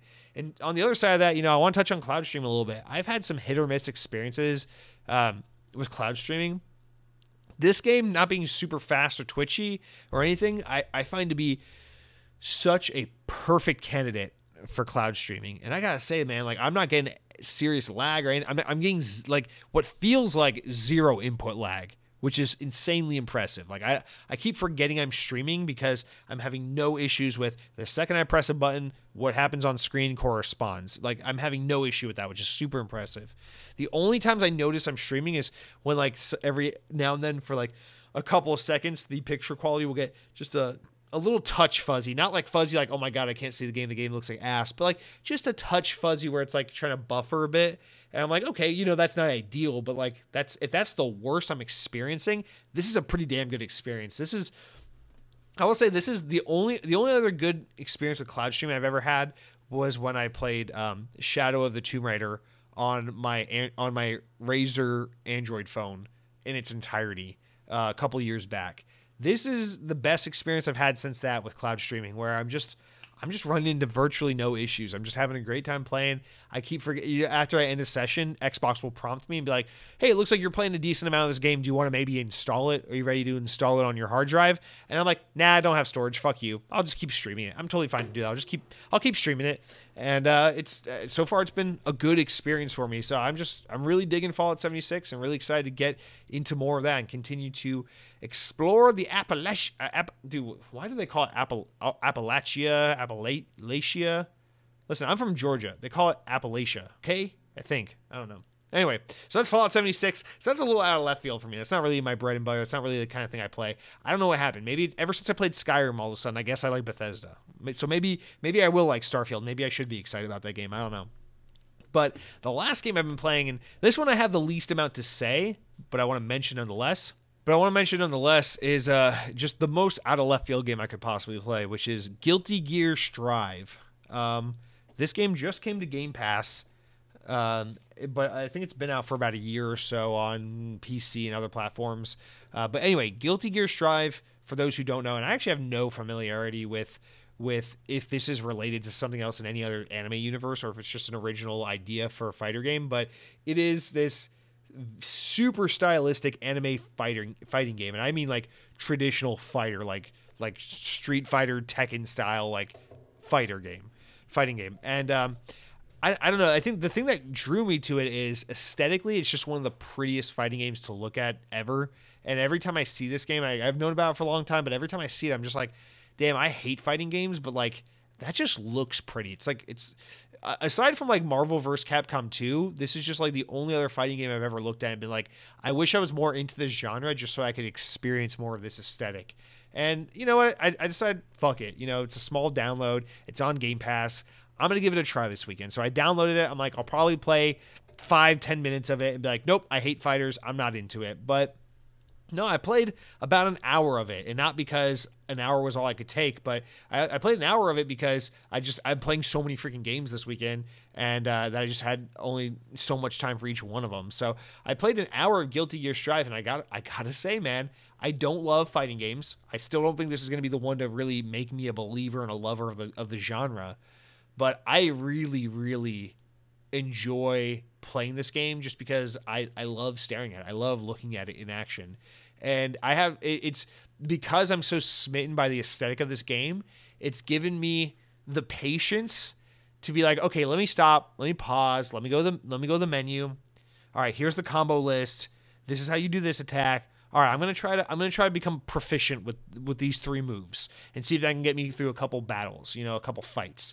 And I'm I'm kind of picking up. I'm doing so you know those fucking like Street Fighter fucking swoop you know down up left B kind of shit. And I'm like hitting the combos and doing the thing and trying to be methodical and, and, and deliberate with my with my moves as I'm playing this game. And again, it's a very acquired taste in my opinion. I I, I know like I, I, know people like covet games like Street Fighter 2, all all 463 versions of it, and uh, it's like a, it, this genre is very beloved, and people love Tekken, and people love Marvel vs. Capcom and stuff. But this this genre is just ne- I have no love for this genre whatsoever. But for whatever given reason, Guilty Gear Strive is just it's just kind of calling out to me just a little bit.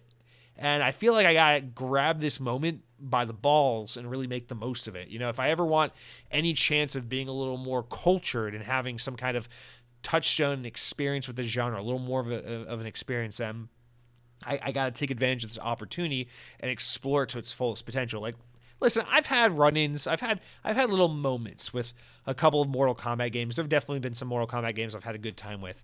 Um, I used to play Soul Calibur, especially back on the Sega Dreamcast, the original Soul Calibur. I liked that game a lot growing up, so I, I used to play Def Jam. So I've I've I've played my fair share of fighting games. It's not like I have no exposure to the genre, but man, it's been it's been 15 years at least since any game in this genre has even remotely made me turned my head and been like, eh, maybe maybe I should try that. So the fact that Guilty Gear Strive is doing that for me, I feel like I gotta stop what I'm doing and really give this game some attention because you know, people talking about Street Fighter Five or Six or whatever, Street Fighter Six, the one that comes out later this, this summer and all that, and Tekken Eight and all that. I'm just like, I I could give two shits about those games. It just doesn't matter to me. But I, I want I want to be more open minded and I want to have more exposure and more and more experience with these genres. So I'm trying to take it where I can get it. And right now, Guilty Gear Strive, it's got my interest a little peaked, and that's that's not an easy thing for a game in, this genre to do. And so I'm really trying to make the most of the uh, of the opportunity. So with that, you know, I've had about 10 eight, between like 8 and 12 hours maybe to play video games this past week which is a lot more time than i usually have and uh, I've just been spreading love between Call of Duty and Destiny 2 and Halo Infinite and Fallout 76 and Guilty Gear Strive. I'm, I'm into fighting games all of a sudden. I'm into fucking COD esports. I'm fucking I'm cloud gaming like some guy uh, who lives in some place where he has really good internet but no video game consoles. It's, it's fucking crazy. It's the wild, wild west out here in Florida. There's something in the water. It's driving me nuts. It's making me do things I wouldn't normally do. So guys, pray for me. Keep me in your thoughts. And for love of God, so if you, if you, if you if you find me playing farming simulator or some shit like that, just just just go ahead. Tell my mom it's it's over. He's gone because I'm just I'm losing it over here. I got to keep my toxic cisgender white male image up of just only liking Call of Duty and Halo. Please, for love of God. All right, that's it for what I've been gaming, what I've been playing, what I've been gaming while I'm playing. Guys, let's uh, woo, four hours in the podcast and we're just barely through the opening segments. Guys, let's get into the main news segments of the week. Take a quick break here, breathe, stretch, pet your kitties, and then we'll rejoin, convene, reconvene, and we'll talk about Suicide Squad and some other really exciting news stories, okay? So, BRB, bitches. Alrighty, guys, let's jump into the news here. Starting off, as teased before, we got Suicide Squad, Kill the Justice League, potentially being delayed so, according to VGC on Thursday, well, relayed by VGC, a Bloomberg source claimed that Warner has decided to push the title from its previously announced May release date to the second half of 2023. Following the report, which Warner has yet to officially comment on, so nothing's confirmed, Giant Bomb reporter Jeff Grubb said a reliable source had told him that Rocksteady's game may not arrive until next year. Quote, I don't want to cause any panic or anything, but I've heard that it's not even coming this year. I'm hearing 2024. Earlier this evening, I heard they're like, this delay is, this is a delay ass delay. This is like a bigger delay than has ever been put out there. Well, we'll see, he added. This stuff is hard to nail down for sure. I'll say this source has always been a very good one, however. And quote, the claim of a fresh delay follows a poorly received Suicide Squad gameplay showcase last month during Sony's State of Play event. A 15 minute show uh, of the game attracted some criticism from fans due to the game's live service elements, such as requirements to play online even in single player mode, as well as battle pass stuff, even though all cosmetic. Guys, this is a, a huge one if, if true, because initially the rumor, this broke like right after the podcast last week, but initially the rumor was like, okay, they might they might delay it a few week a few months and try to like I don't know. That's the thing is it was like, well, what are they gonna do? Because the game's already been designed around this live service model. What else is there to do other than just you know polish things up? There's not like you, got you got to ship this product. Like you made what you made, you made your bed, you know, laying it kind of deal. So at first it was confusing because it's like I mean you you can always add another co- uh, coat of polish, but you can't fundamentally change what this is with a two or three month delay.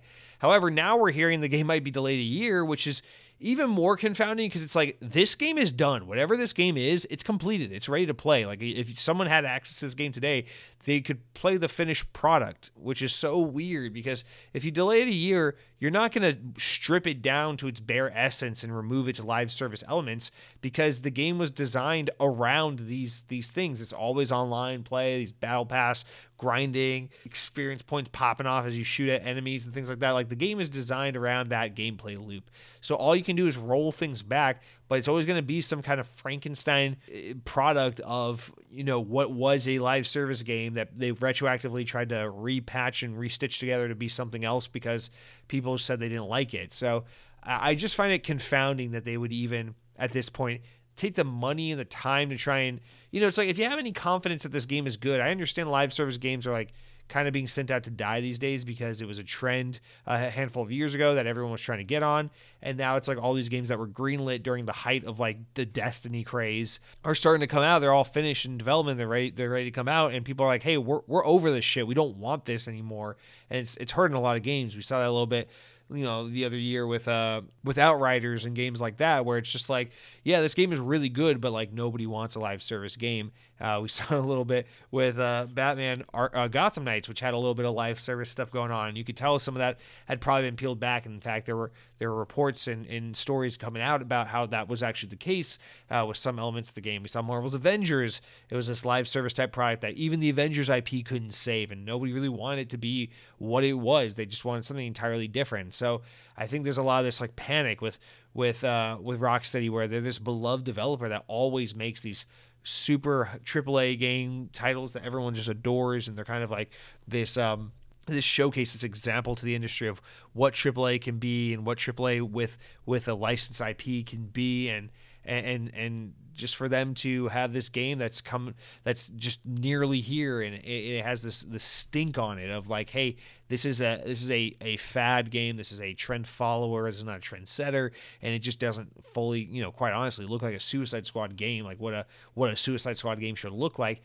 You know it must be terrifying for them because why you know why why would why would they want to ruin their reputation this late in the game? It's been so long since they put out a game that would, this could completely ruin everything people love about them if if the first time in eight years they come out with a game it ends up being kind of a dud and this thing that nobody wants. So I wonder almost if publisher WB is looking at the insane sales with Hogwarts Legacy and thinking to themselves, you know this is going to hurt us. We're, we're we're leaning on this money, but we can afford another delay on this game. And if that's what if that if, if we really think we can turn the tide, turn the ship around, and and get this game into a completely different product that will make people happy, maybe it'll be worth our time and money to do just that. I think that's a sunken cost fallacy. I think at this point the game is what it is. You gotta you gotta ship it out there and let it be what it is. And I think regardless of whether this game is a live service game or not, it's gonna sell like crack. I, I think you gotta be fucking crazy if you think just because a bunch of loud minority gamers are are out there in, in screaming at the top of their lungs because they fucking want their their Suicide Squad game to be this uh, super nitty gritty single player offline game and ends up being more of a shared kind of experience a multiplayer game. I, I think you gotta be crazy if you think that's gonna stop the general public at large from wanting the new DC game, the new Suicide Squad game, the new game where you fight Batman and Superman. That game's going to sell no matter what. So I think it's a little silly to be quite honest. Uh, it, it, makes you wonder does does Rocksteady have that kind of pull over their publisher to be like, hey, we got we got to delay this thing and you got to let us do it because this is going to devastate our reputation and, and and and ruin all the goodwill we built. And to think a publisher is just okay with that is just insane. And, and you got to assume that's what's going on here. If it's going to get a full year's delay so this is really an unprecedented kind of situation, and I just feel like there's just there's just so much there's so much head scratching and, and, and, and so many questions to be asked when thinking about why you would let something like this happen. Because from the publisher's perspective, you have no obligation to do anything other than put a product out on the market that's going to make a lot of fucking money. And I think, regardless of whether fans and gamers want this to be a live service game, I think in its current incarnation, you put this thing on the market, it's going to be nothing more, nothing less than a game that's going to make a lot of fucking money. it's already been in development for so damn long. The only reason you really should delay a game like this at this point is if there is something that is truly fundamentally broken and wrong about the game, and will you know unless it is a a, a cyberpunk 2077 type game where it's like this game should not be coming out. There's really no reason not to release this game and i, I highly doubt that's the case and that's where the game is. I, I'm, in fact i'm very confident this game is probably in a state that it is polished and ready to go and it's it's it's what it was supposed to be content complete and all. The the thing is i understand people are tired of this of this this trend this this games as a service thing but i don't understand how anyone saw that gameplay showcase and thought anything other than this game looks like a pretty good time. You don't have to buy the battle pass. You don't have to obsess over the cosmetics and the grind and all that. You can just play the game as you want. And I understand the always online thing is a separate argument if you want to get into that, but uh, from where I'm standing, I, am just looking at this game and like, listen, I'm spoken for when it comes to live service games. I'm I'm already spread thin enough trying to play Halo, Destiny, and Call of Duty all at the same time. Like I, I'm not taking on another live service game. It's just simply not happening. And I'm sure the majority of people are in that same boat. But I don't look at this game and say, I can't play. It's a live service game. Look at me. I don't have time for this. I look at this game and I say, I'm going to enjoy this game for 15, 20 hours. I'm going to play through all the main story content, experience the, the campaign, enjoy the game while I while while that's all going on. And then I'm going to put the game down, delete it off my hard drive, and move on with life, just as if it were any other Batman Arkham game. Because that's what I know I can do in this game. Even if it is live service, even if the game wants me to play it multiple times and with friends and repeat certain content and wait for DLC and expansions, I don't care about any of that. Because I look at this game, I said, or I think it looks it looks fun, looks like a good game. I'm still very interested in the premise. I think a Suicide Squad game is really cool and I will pick this game up and play it just like I did with with Gotham Knights. I, I I started the game, I played through the entirety of the story, I beat it, and then I immediately deleted off my hard drive and moved on with my life because I just I don't need a game to to try and compete with the place in my life where Destiny and Halo currently reside, but I'm always down for a cool new campaign or story driven content in the the Justice League universe. I think that'd be fun. Like I'll play that. So I just don't understand why we have to treat these games as if you know they are all like oh, oh man we got boycott suicide squad because it has live service elements. It's like just don't just don't engage with that shit you know? Like i played outriders. I played the campaign. I loved it and i moved on with my life. I didn't play it after that because i don't want outriders to be my destiny or halo replacement game. I don't need that at all. So i just don't understand why players can't engage with a product to the capacity they want to engage with it at. And also, I, I can't understand why publishers and developers thought this was something worth chasing for so long. It's just kind of tone deaf to think that this was something that they they thought, you know, back six, seven years ago when all these games were being greenlit that yeah, live service is the way of the future. We all need to make a live service game. There's only so much attention, so many games, and it seems pretty clear that Call of Duty and Fortnite have basically won the mind share of 99% of the games industry. So trying to fight for that space with with your with your freaking licensed superhero live service game is a little silly, but I don't think it means that this game's going to necessarily be bad. I think you can still probably have a really good time playing through the campaign on Suicide Squad Kill the Justice League. Uh, however, now the game's in such a precarious damned if I do, damned if I don't situation I personally am of the mind they shouldn't delay this and they should just put it out as is. But it seems like all, all but confirmed that the game's getting a heavy, heavy delay. And, you know, you delay something like this a year out when it's this close to being ready to launch, it says nothing other than we are not confident about the way people are going to respond to this game. So, not a good look. But hopefully, whatever it is, whenever we get it, this game's good and people are able to see past the stuff they don't like and just enjoy the core content at the, at the very least. I don't have expectations that this game is going to change the world or revolutionize gaming. And, and, I understand. The Batman Arkham trilogy is iconic, and people like to look at that and point to that and say, hey, that is like a turning point in the games industry for licensed video games. And to see the, the, the minds and the visionaries behind that go on to just do a live service game, it, I get it. It's disappointing. But if you can not think of it in that light and just think of it from the perspective of this is going to be yet another game to have a good weekend with or a good week or two with, and then move on with your life, eh, I, I think you might be you might have something fun on your hands with Suicide Squad. So I, I don't know. Lots of ways to look at it. I don't necessarily begrudge people for being sour on this game, but on, from a personal level, I just I don't know, man. I don't I don't care. I'm I, I'm still if this game comes out in May as as was shown, I'm happy to play it. To be perfectly honest, I think it looks cool. It looks a little weird. I don't know why everyone's like so bouncy and floaty and, and all that. It doesn't necessarily make sense. I, I think, but at the same time, it looks fun, so I don't care. All right, this next one, I'm pretty excited about. Um, the timing couldn't have been better, but after the show last week, shortly after, Capcom um, had a uh, had a stream event, and during that event, they uh, they announced that their third person dinosaur shooting game, Exoprimal, which was announced last year, uh, will launch this summer. And surprise, surprise, it will launch into Xbox Game Pass when it does. The game will hit Xbox Series XS, Xbox One, and Steam on July 14, 2023.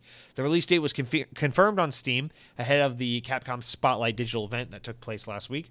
In addition to the release date, the publisher confirmed that the game is going to get a beta test uh, which will take place on consoles and PC on March 17th and March 19th. So this weekend with cross-play, uh, cross-platform play. So you can look on, online to, for more information on how to get involved in that. Uh, but the game was announced last year and billed as an online team-based action game that pits humanity against cutting-edge exosuit technology against hu- history's most ferocious beasts dinosaurs. Uh, the game is set in the year 2040. Exoprimal sees humanity's existence threatened by the waves of dinosaur outbreaks across the globe. Corporation called Aibius has developed an advanced AI that can pinpoint the location of upcoming outbreaks, as well as exosuits that attack tank, and support pilots to combat invaders. Exoprimal's main game mode, Dino Survival, sees two teams of five players competing to be the first one to complete various PvE and PvP missions. Okay, if you haven't seen a gameplay trailer for this, if you haven't seen a trailer uh, at all for this game, please do yourself a favor and freaking look it up. This game looks so, so cool.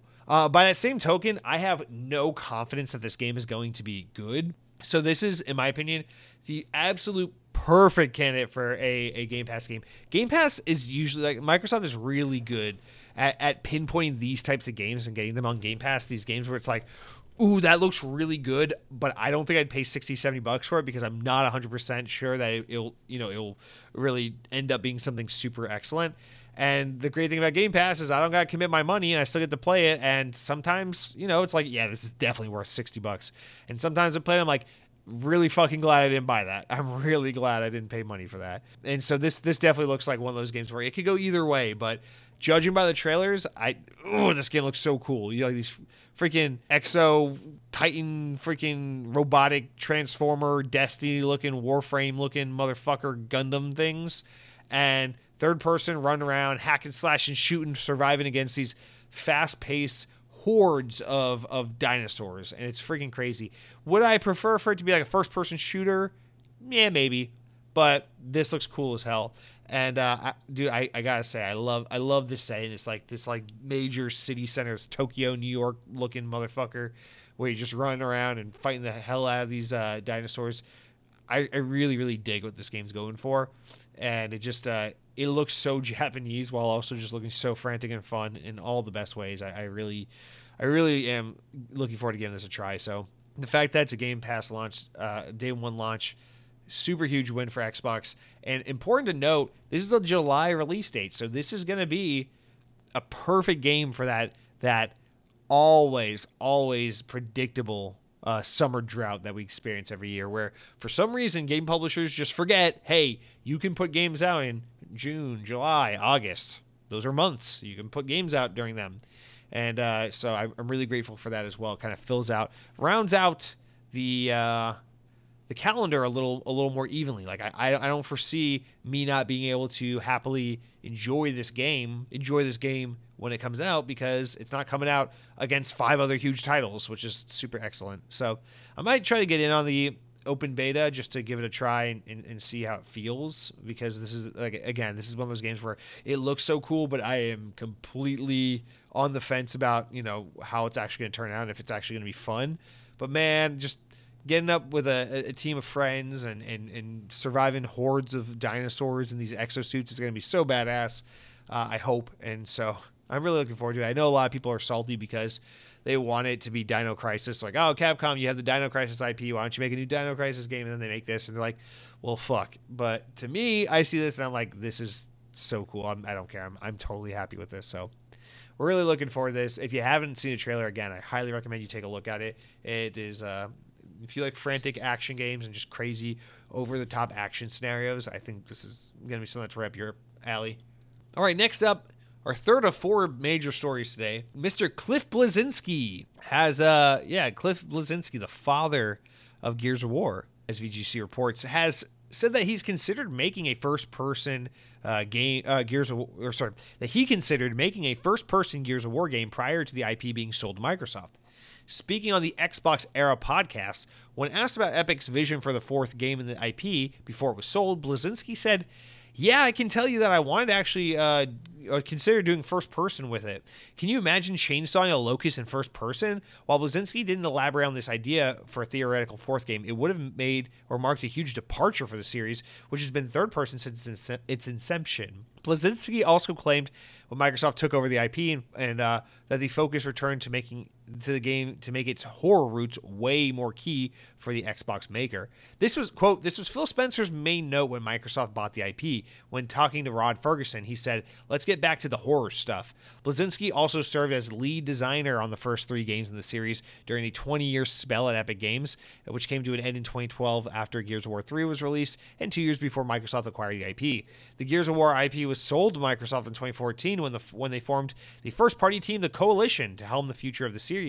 Despite the franchise's success, Bleszinski recently told IGN that he thought Epic had run out of ideas for where to take Gears and following the departure of several key staff. He said, quote, honestly, I think that once Lee Perry, um, the game designer, lead game designer of Gears 2, myself and Rod Ferguson, producer of Gears of War, before we all left, I believe that Epic didn't really know what to do with the franchise. They hadn't shipped a game in a while. The Unreal Engine was doing rather well, but we were growing and they probably needed some income, even though they really didn't know what to do with the future of the franchise. After six months, it was claimed that the coalition, sorry, that's end quote. Last month, we learned the coalition has shifted full attention to Gear 6 after two games in development that were internally canceled uh, quietly without ever being announced. So, this is cool stuff, man. Uh, honestly, uh, maybe unpopular opinion.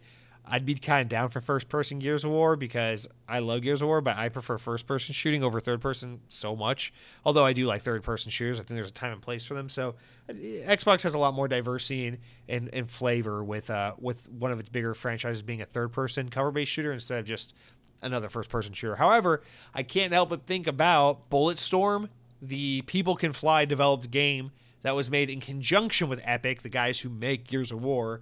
Uh, that was that game was 2009, 2010, I think 2010. I want to say, dude. Shout out to Bulletstorm. I played that game for the first time a few years ago, but goddamn, Bulletstorm is such a good game. That game is uh, Gears of War meets Doom. That is that is what Bulletstorm is, and holy hell, I, I can't help but think like that's what Gears of War could maybe kind of be more like if it were in first person. And da- damn, I love that game so much. I love that hypothetical game so much. Uh, the fact that we're never going to get more Bulletstorm just breaks my heart because I love the first Bulletstorm so very, very, very much. So just to think about, you know, Gears of War going first person and kind of being like more Bulletstorm, God, that just that gets me so psyched. But obviously, that's not going to happen. That was a hypothetical from a bygone era. I think that could have been. That's that's not going to happen. But nonetheless, um, it, it's interesting to see Cliff speak so candidly about this. I, I do want to kind of get the audience's take on this because I think this kind of brings up a bigger a bigger talking point in the Xbox community. Let let me preface with this. I really love Gears of War. I really like Gears of War. I actually wasn't a huge fan of it during its heyday. And it was kind of after the fact that I eventually developed a love for it. And I got to say, I actually think I like the Coalition developed Gears 4 and 5 more than the original trilogy. I know that's that's kind of uh, sacrilege. It's kind of not okay to say, but I really do truly feel that way. That I, am just a huge fan of what the Coalition's done with Gears, and I, I, really still like the whole franchise. But I've become more of a fan as the coal as the Coalition has continued to shepherd the franchise. However, there is something to be said about you know kind of the key the key talent, the main guys behind the series, kind of coming out and admitting like there was a time where we just didn't know what to do with the the series. We felt like it had kind of run its course, it did its thing. It was time to move on. And I remember, I remember there was a time in like the late 360, maybe even early Xbox One years where I used to look at PlayStation. I'd be like, it's so sad that PlayStation just kind of drops these really great games. You know, it's like, man, like um, Resistance. Like that's a cool series why did they just stop making the resistance games you know like that's an example but throughout history like you look at anything in the playstation lineup like like uh sly cooper or freaking infamous or any of these games where it's like hey that was a cool game why didn't they ever make another one of those and sony has a very sony historically has had a very like this culture of like you make two or three games in a series and, and then you shelve it and you move on. Let's create something brand new. Let's do a new IP. And with rare exception, you know, you get like Uncharted 4 or like Ratchet and Clank, a series that's gone on forever and ever and ever. But aside from those rare exceptions, PlayStation always has kind of operated in that capacity. And I used to look at it and be like, I love that they always get new IP. I love that PlayStation's always doing something fresh and different because I think it keeps things interesting. And I wish Xbox always had something fresh and different. But the thing I really loved about Xbox is it's like I've never been one of those people to say, let's just end gear, let's just put an end to Halo. Because man, especially as like a diehard Halo fan, it's like I, I feel like you can just keep going with Halo. Like Halo something you can always find fun stories to tell. Maybe one day you do put an end to Master Chief's story, but you can always find a way to expand that universe and tell cool stories. I I, I like the idea that Xbox has kind of like PlayStation quality games, but a Nintendo sensibility of like, hey, we're not going to stop making Mario. We're just going to keep innovating on Mario. So I always appreciate that about Xbox. I didn't have to worry about Gears of War or Halo disappearing because I knew that they would just always continue to find a way to innovate on these franchises and continue to do them. But now I look at like the current outlook, a world where PlayStation's just killing it. Everything they make is either a new IP or one of few sequels to one of their current existing IPs, and they just keep knocking it out of the park. Every game they make, it's just like boom, record sales, everyone loves it. Even like God of War, which is kind of a continuation, they had to like kind of soft reboot and reimagine it. You know, you could argue God of War 2018 kind of was to God of War what like a Gears 4 in first person could have been for the Gears of War series, where it's like they really kind of reimagined the series and soft rebooted it with with God of War 2018. And I wonder we're looking at Halo Infinite just kind of being this fumbled mess in a lot of ways, despite you know its core game being quite good. And we're looking at Gears 4 and 5, which I think are excellent games, but then the Coalition tries to then go off and do some other projects for a while and put this very direct sequel, Gears 6, that kind of needs to be told on ice for a while. And then they kind of cancel a couple projects and then reluctantly come back to Gears 6 and all this stuff. And we're seeing these kinds of trends, and I'm like, huh, now we could chalk this up to bad management on Xbox's behalf, and you know, especially in the case of 343, that's probably a large part of it. But I can't help but wonder, it's like, is there maybe a point in Xbox just kind of being like, hey, it's it's time to maybe just move on, you know? Maybe the a thing that's holding us back is this constant need to hold on to these IP because they've been lucrative or they've been successful, they've been proven in the past. Like maybe maybe 343 wouldn't have been in such a dire position if after Halo four or five, you were like, yeah, let's uh you know, after Halo 4 in particular, you know, Cortana dies. You know, what if after Halo 4, and I say this as someone who adores Halo 5, what if after Halo 4, 343 were just like, okay, now go, you know, Microsoft's like, go make whatever the fuck you want. If you want to make another Halo, great. If you want to make a brand new IP, go for it. We encourage it. Like, what would that have looked like? What what would the future of 343 look like? What game would they have made? Would have been good? Would people like them? Would people still hate them the way they do? Like, how would that have played out? And I think about the coalition too. It's like, what if instead of what if instead of like continuing Gears, Microsoft was like, hey, we want to acquire a team acquire Epic or whatever, and they're like, nah, we don't want to do that. They're like, okay, we're gonna start a team, and people who worked on Gears of War, you know, we're gonna try and incentivize you guys to come work here because you guys do great work, and we want to incentivize you to come be part of Team Xbox. And you hire the talent that worked on Gears or as much as you can, and you go, hey, if you guys want to make Gears of War, go do that. Otherwise, if you want to do something completely different, go do that. And maybe that is how the coalitions run. It actually seems like the coalition has been given a little bit more free reign to kind of operate as, however they want. Although being named the coalition, I think it's pretty obvious to say that Microsoft formed them with the intention of you're going to make Gears of War. And I just wonder, it's like if you just let these guys loose and do whatever, is, is that better than this this current situation we have where like Xbox is coming out with these games that like people are torn on, and it's oh, it's not as good as the past, and maybe you need to let sleeping dogs lie or whatever the case may be. Like, and and I only suggest this kind of half-heartedly because like I, I think back to like I love Halo Four and Five. I think people are out of their fucking minds hating on those games. Those games are great.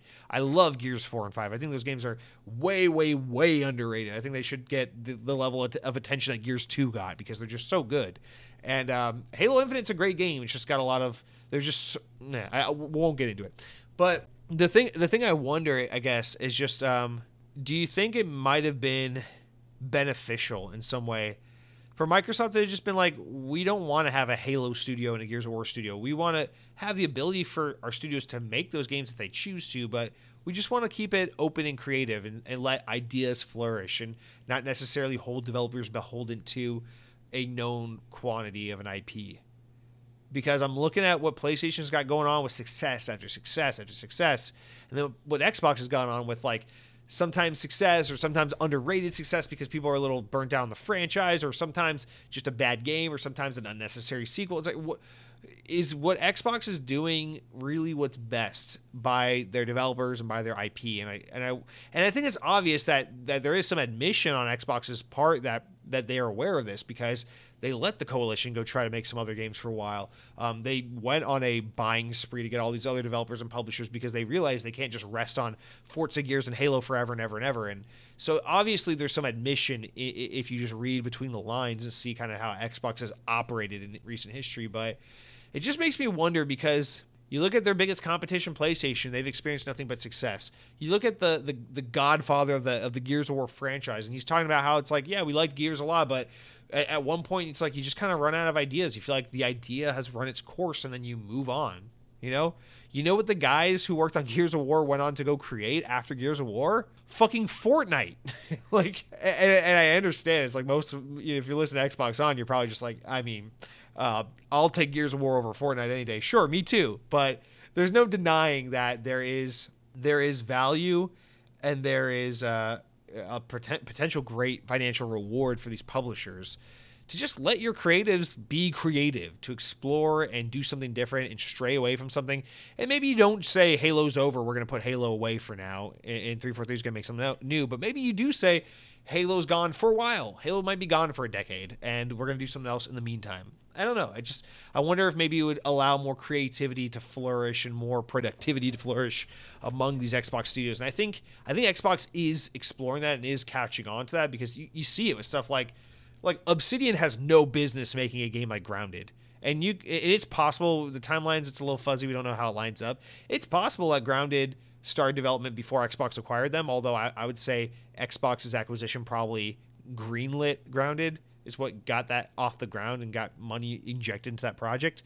But like you think about something like Grounded, which has been such a success for Obsidian, it's like you don't get that game if if you buy Obsidian with the expectation that you're going to be the Fallout New Vegas developer. You're going to make new spin-offs in the Fallout series, or you're going to make this Outer World series ad nauseum going forward. That's we're going to name you. We're going to name you Outer Devs, and you guys are going to be the developer that works on Outer World titles.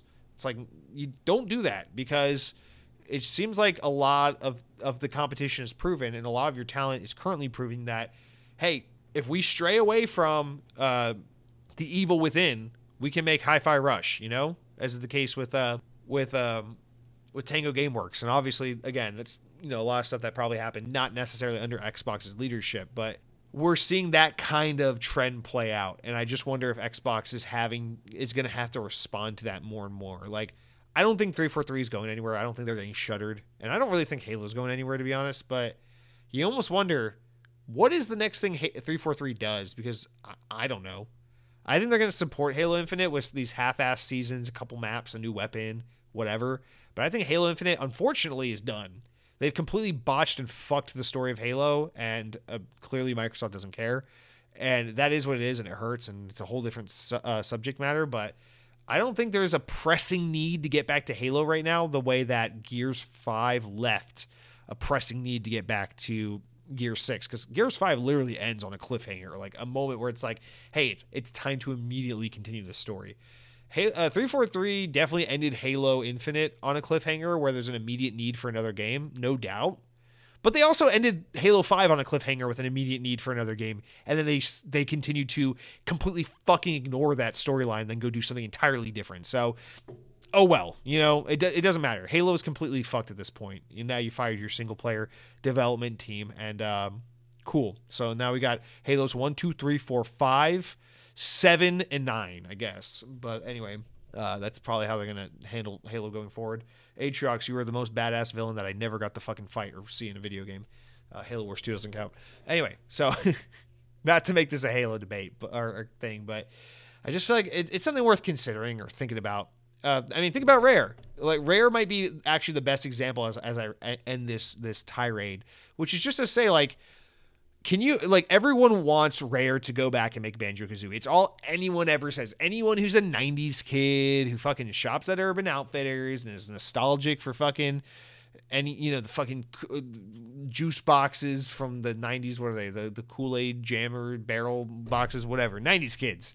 All they can ever fucking talk about is how they want Banjo Kazooie to come back. What if Rare made Banjo Kazooie three? And here's the, the reality of it is there was a long time where I was one of those people too, where I was like, come on, make another Banjo Kazooie. But you know what the last game I want Rare to make is nowadays? Banjo Kazooie. because the people that made that game are not working at Rare. It's just a name. And if you went up to the team that made the really, really creative, awesome, unique, excellent game that is Sea of Thieves and said, fuck you, you're being pigeonholed to a, uh, um, a Banjo Kazooie 3, I, I think you'd end up with a pretty mediocre product, a lot of pissed off developers, a lot of people exiting your studio. It just wouldn't be a good time. But they've allowed Rare to basically just, you know, after uh, you know, after years of forcing them to work on Kinect and and a- Avatar stuff, but they finally let Rare go and just do their own thing. And they came up with Sea of Thieves. And I'm sure Xbox's only reaction to Sea of Thieves is, wow, why the fuck didn't we let you guys do your own thing sooner? Because Sea of Thieves continues to be a massive hit, has a massive player base, continues to just truck along, make tons of money, and do its thing. And it's an awesome game. Sea of Thieves is such a cool game. So I can't help but think, you know, what if we treat more of the teams like that? Just go do something. Yes, everyone knows Rare made Banjo Kazooie back in the day. Let's see what they can make now. That's what I want to see. Remember, Naughty Dog makes The Last of Us. They just had an Emmy, uh, and I promise you, probably any nominated TV show just wrap up its first season. People are adoring the fuck out of The Last of Us TV show. It's apparently phenomenal. I don't doubt it. Those guys started out well. They they were around well before PlayStation, but as far as PlayStation is concerned, those guys started out making Crash Bandicoot. Can you imagine if the guys behind Crash Bandicoot were told, "No, no, no, no, no, no. People love Crash Bandicoot. You're going to keep making that game forever." He would have never got Jak and Daxter, and then Uncharted, and then The Last of Us. So that's what I'm saying. Is like maybe it's time to look at Xbox's teams and say, we love Halo, we love Gears of War. I know I love to see these games go on. I, but maybe with some studios more than others, it's just time to say like, do we do we put this thing on a shelf for a while? Because if people are getting ready to move away from an IP or an idea, you're not doing yourself any favors by forcing th- this husk of a team or the remainder of a team to get to work on something. And I don't mean to insinuate that's what the coalition or 343 are because I, I, I like these teams a lot. I just um I feel like we're starting to run into a little bit of a roadblock with certain franchises and and you got to wonder if this has something to do with it. But anyway, let's wrap up our news this week with a one of the smaller um, stories of, of, these of these main stories, but nonetheless, I still put it here as the wrap up for the main news segment, and it's uh, all about Diablo Four. So, spe- hey, speaking of Rod Ferguson and a lot of guys who used to work on Gears of War, uh, VGC reports there are currently no plans for Diablo 4 to be added to Xbox Game Pass, according to the series lead, Rod Ferguson. The general manager of the Diablo franchise at Blizzard took to Twitter to state that a Game Pass appearance for the game is not in the works currently. Quote, It's awesome seeing the excitement around Diablo 4's beta, wrote the veteran developer who previously worked on the Gears of War and Shadow Complex series. Uh, we've been getting some questions about Diablo 4 on Game Pass, and I want to let you know we have no plans for that. End quote, Questions about Diablo 4's inclusion on Game Pass have been moving around since, Xbox proposed to buy Activision Blizzard for $69 billion, but the deal continues to go un, uh, to undergo investigation by anti-competitive authorities. So the thing is, I understand why people might be on this mental track of like, hey, uh, does this mean Diablo's going to come to Game Pass? Listen, in a world where this deal could have been wrapped up quick and easy last year, probably this game would probably be a Game Pass game. If Microsoft could have announced the Activision deal and had it done by the fall you know, if we started off 2023 with Activision Blizzard being firmly part of the uh, of the Xbox family of the Microsoft family, then yeah, I, I, think it's quite possible actually that Diablo 4 could be launching this summer into Game Pass day one as a Game Pass title, no doubt. But they they can't because the deal is not done yet. So it's possible Microsoft could work out a deal with Activision as two separate entities to get one one person's game on the other person's platform.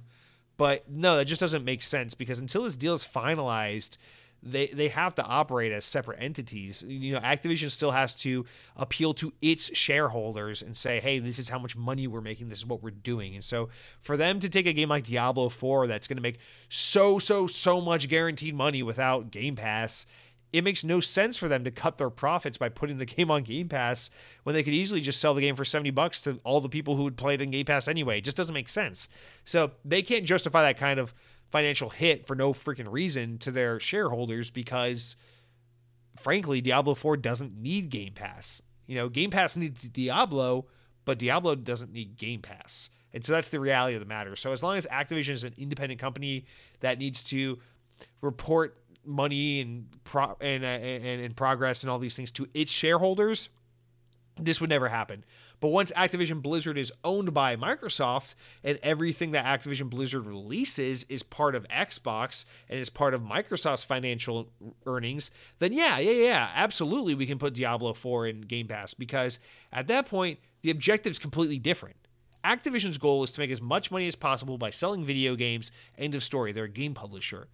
Microsoft's objective is we are too big to fail. We are a massive corporation. We're one of the biggest corporations in the entire world. Fuck you. We can do whatever the hell we want.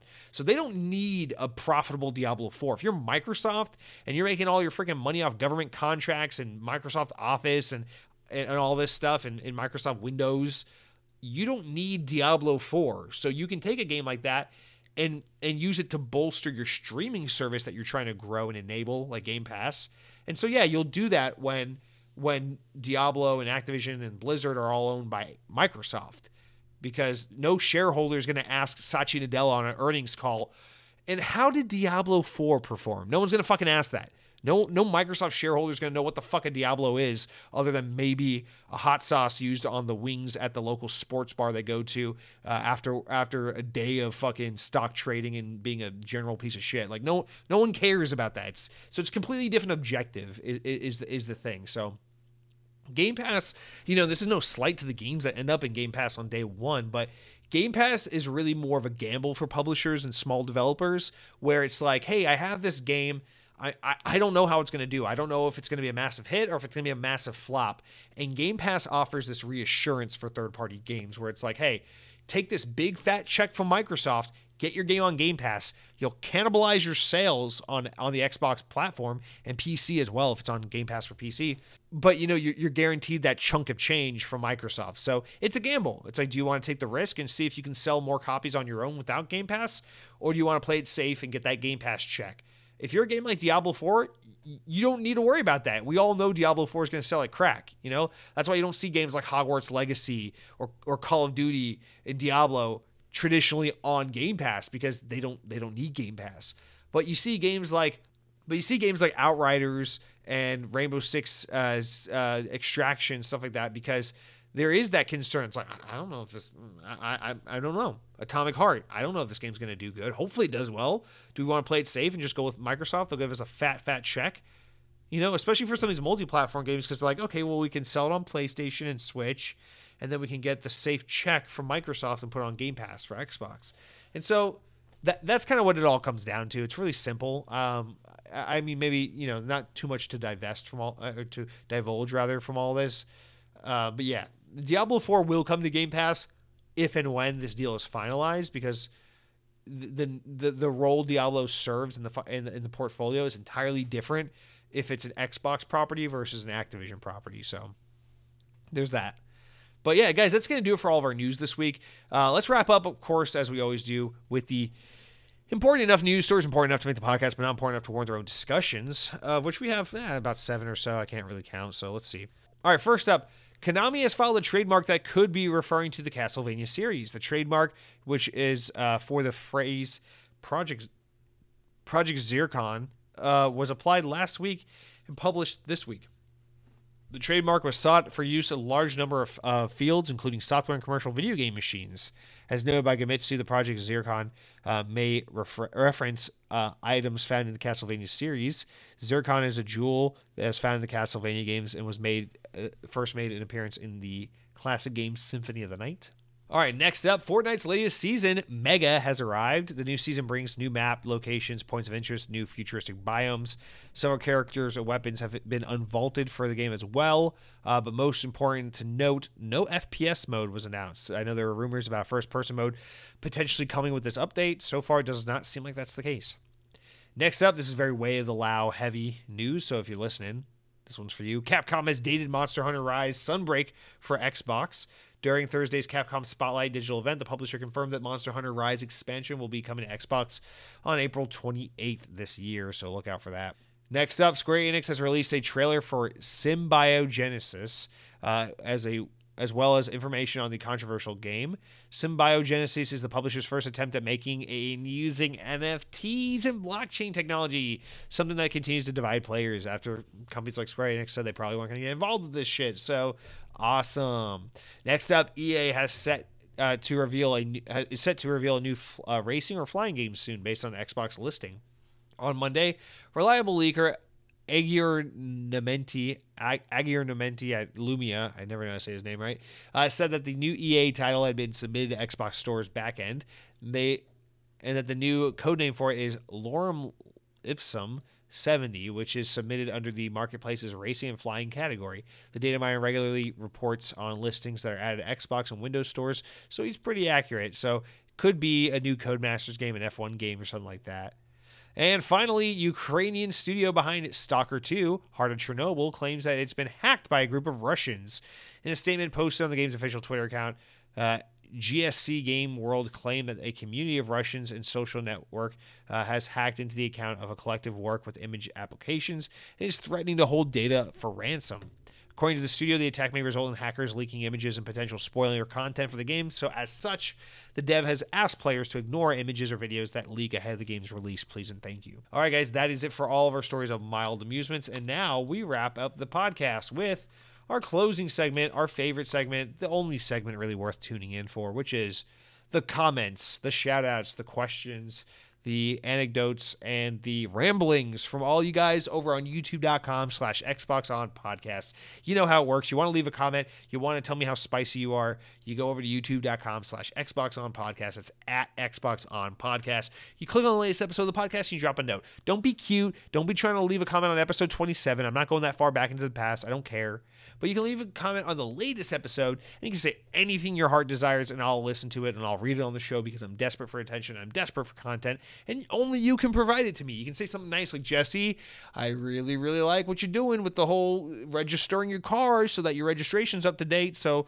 you know, you don't have out of date registration. It's very smart of you. I noticed that you recently did that. Very good for you. You can say something totally mean like, Jesse, you're so fat that you should sell your car and walk to work every day. I don't give a shit if it's 28 miles away. Just do it. You hear me, you fat lard, you fat turd, you, you, you stupid piece of shit. And I'll say, damn, that's harsh as harsh as hell. How do you know all this? It's an audio only podcast. You don't even know what I look like unless you're looking uh, at my my Instagram or something. You're stalking me, and that's not cool. I don't want you to be stalking me, but I can't stop you from doing it. It's a free market over there on the internet. They got all sorts of things you can do for free. So listen, man do what you want to do. I'm just asking that you leave a comment. And also, while you're at it, maybe rate us five stars on iTunes. I've noticed a lot of the Brits like to leave us bad reviews on the uh, UK iTunes charts.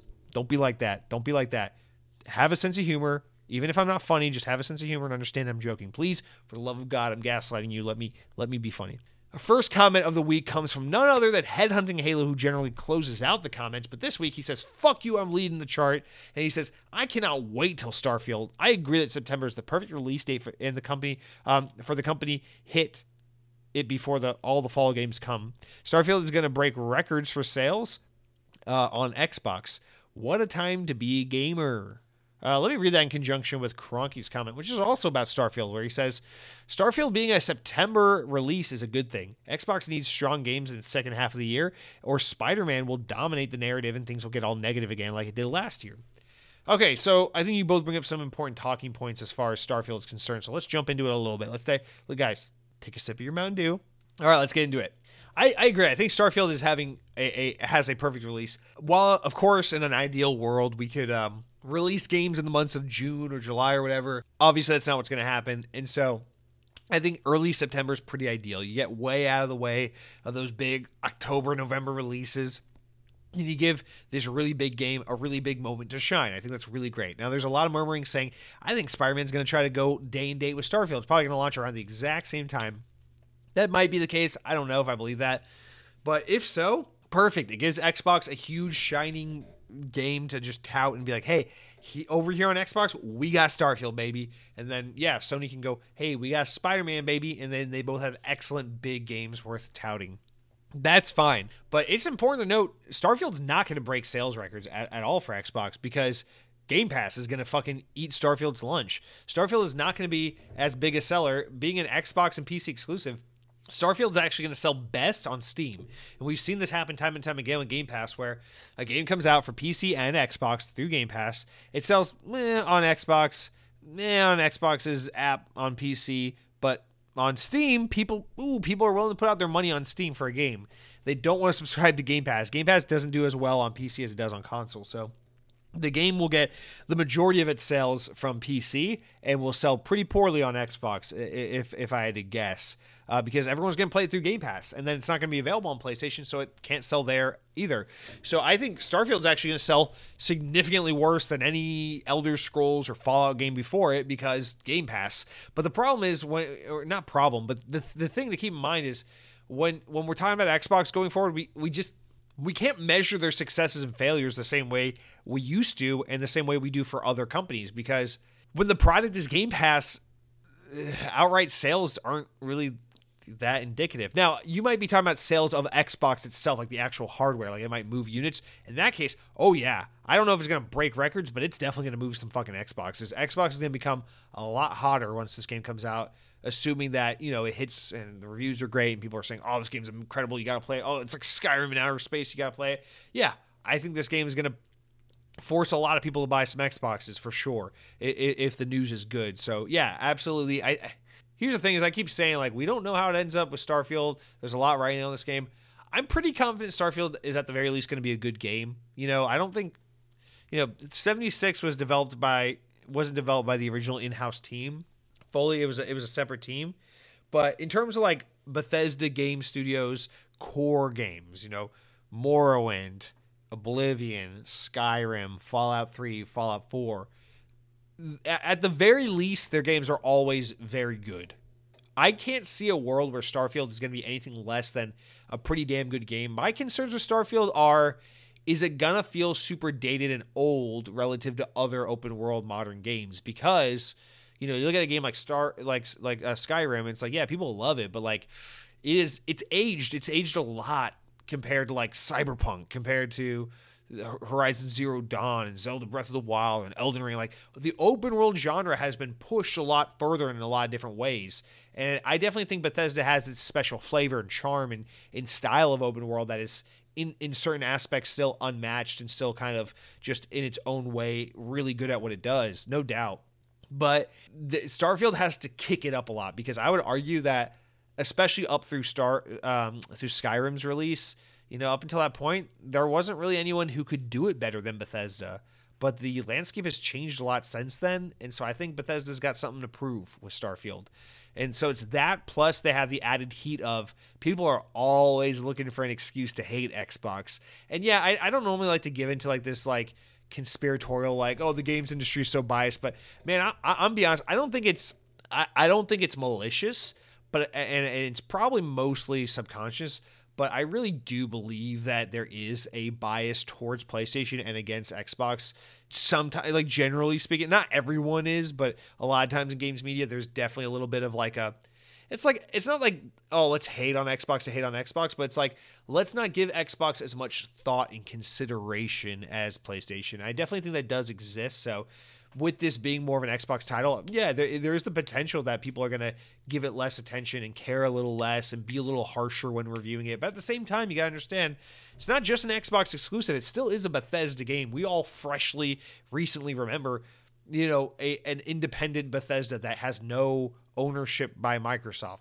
And so I think a lot of people are still going to be able to look at this game and play this game under this this understanding of what it means to be a Bethesda game and not necessarily let the Xbox part of it completely dominate the conversation. Although I do think it will have some kind of negative counterweight to it because it just seems like, you know, Xbox can release a game just as good as the latest PlayStation game, PlayStation game, if it gets a 95, if it gets a 90 on Metacritic, the Xbox game's getting an 83. It just is what it is.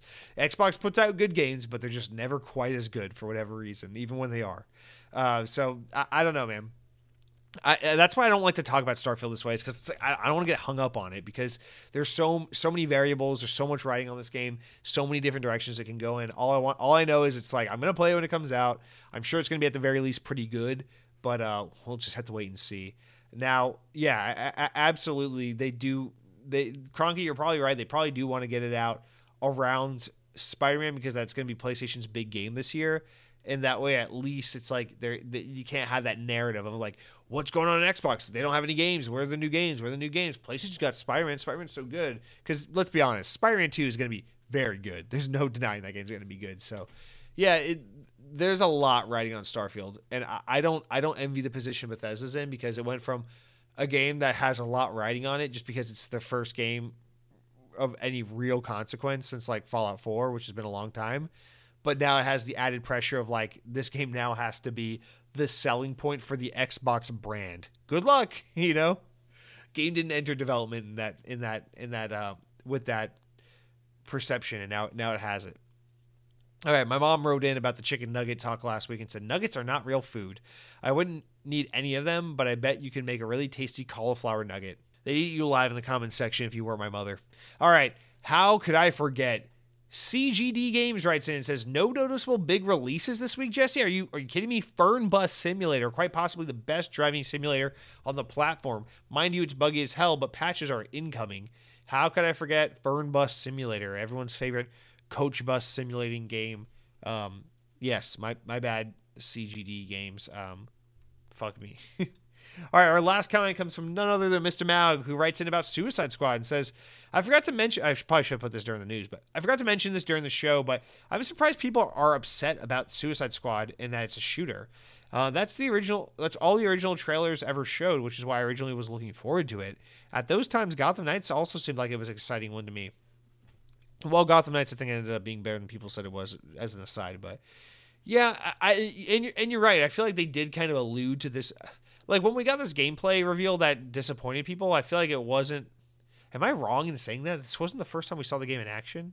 I feel like people were just kind of like a little unrealistic about what it was. It's like, what, what did you expect this game to be, man? Like, I, I don't understand. Like, we we knew there were the leaks on Reddit about the share, the kind of games as a service elements of it. I, I agree. It's it's a lot of like people were looking for a reason to be mad about this game due to other things they had been teased and learned about uh, leading up to this moment. But I don't know, whatever, man. I, I personally think the game looks really good. It doesn't look like it's gonna you know break the mold or really like establish itself the way that the the Arkham Asylum did back in 2009, but. I, I do think it has potential to be a very fun game, so whatever, teach their own, I guess. But that's gonna do it for this week's comments, you guys. Thank you for, so much for participating and for being a part of the show. And for next week, don't be shy reply.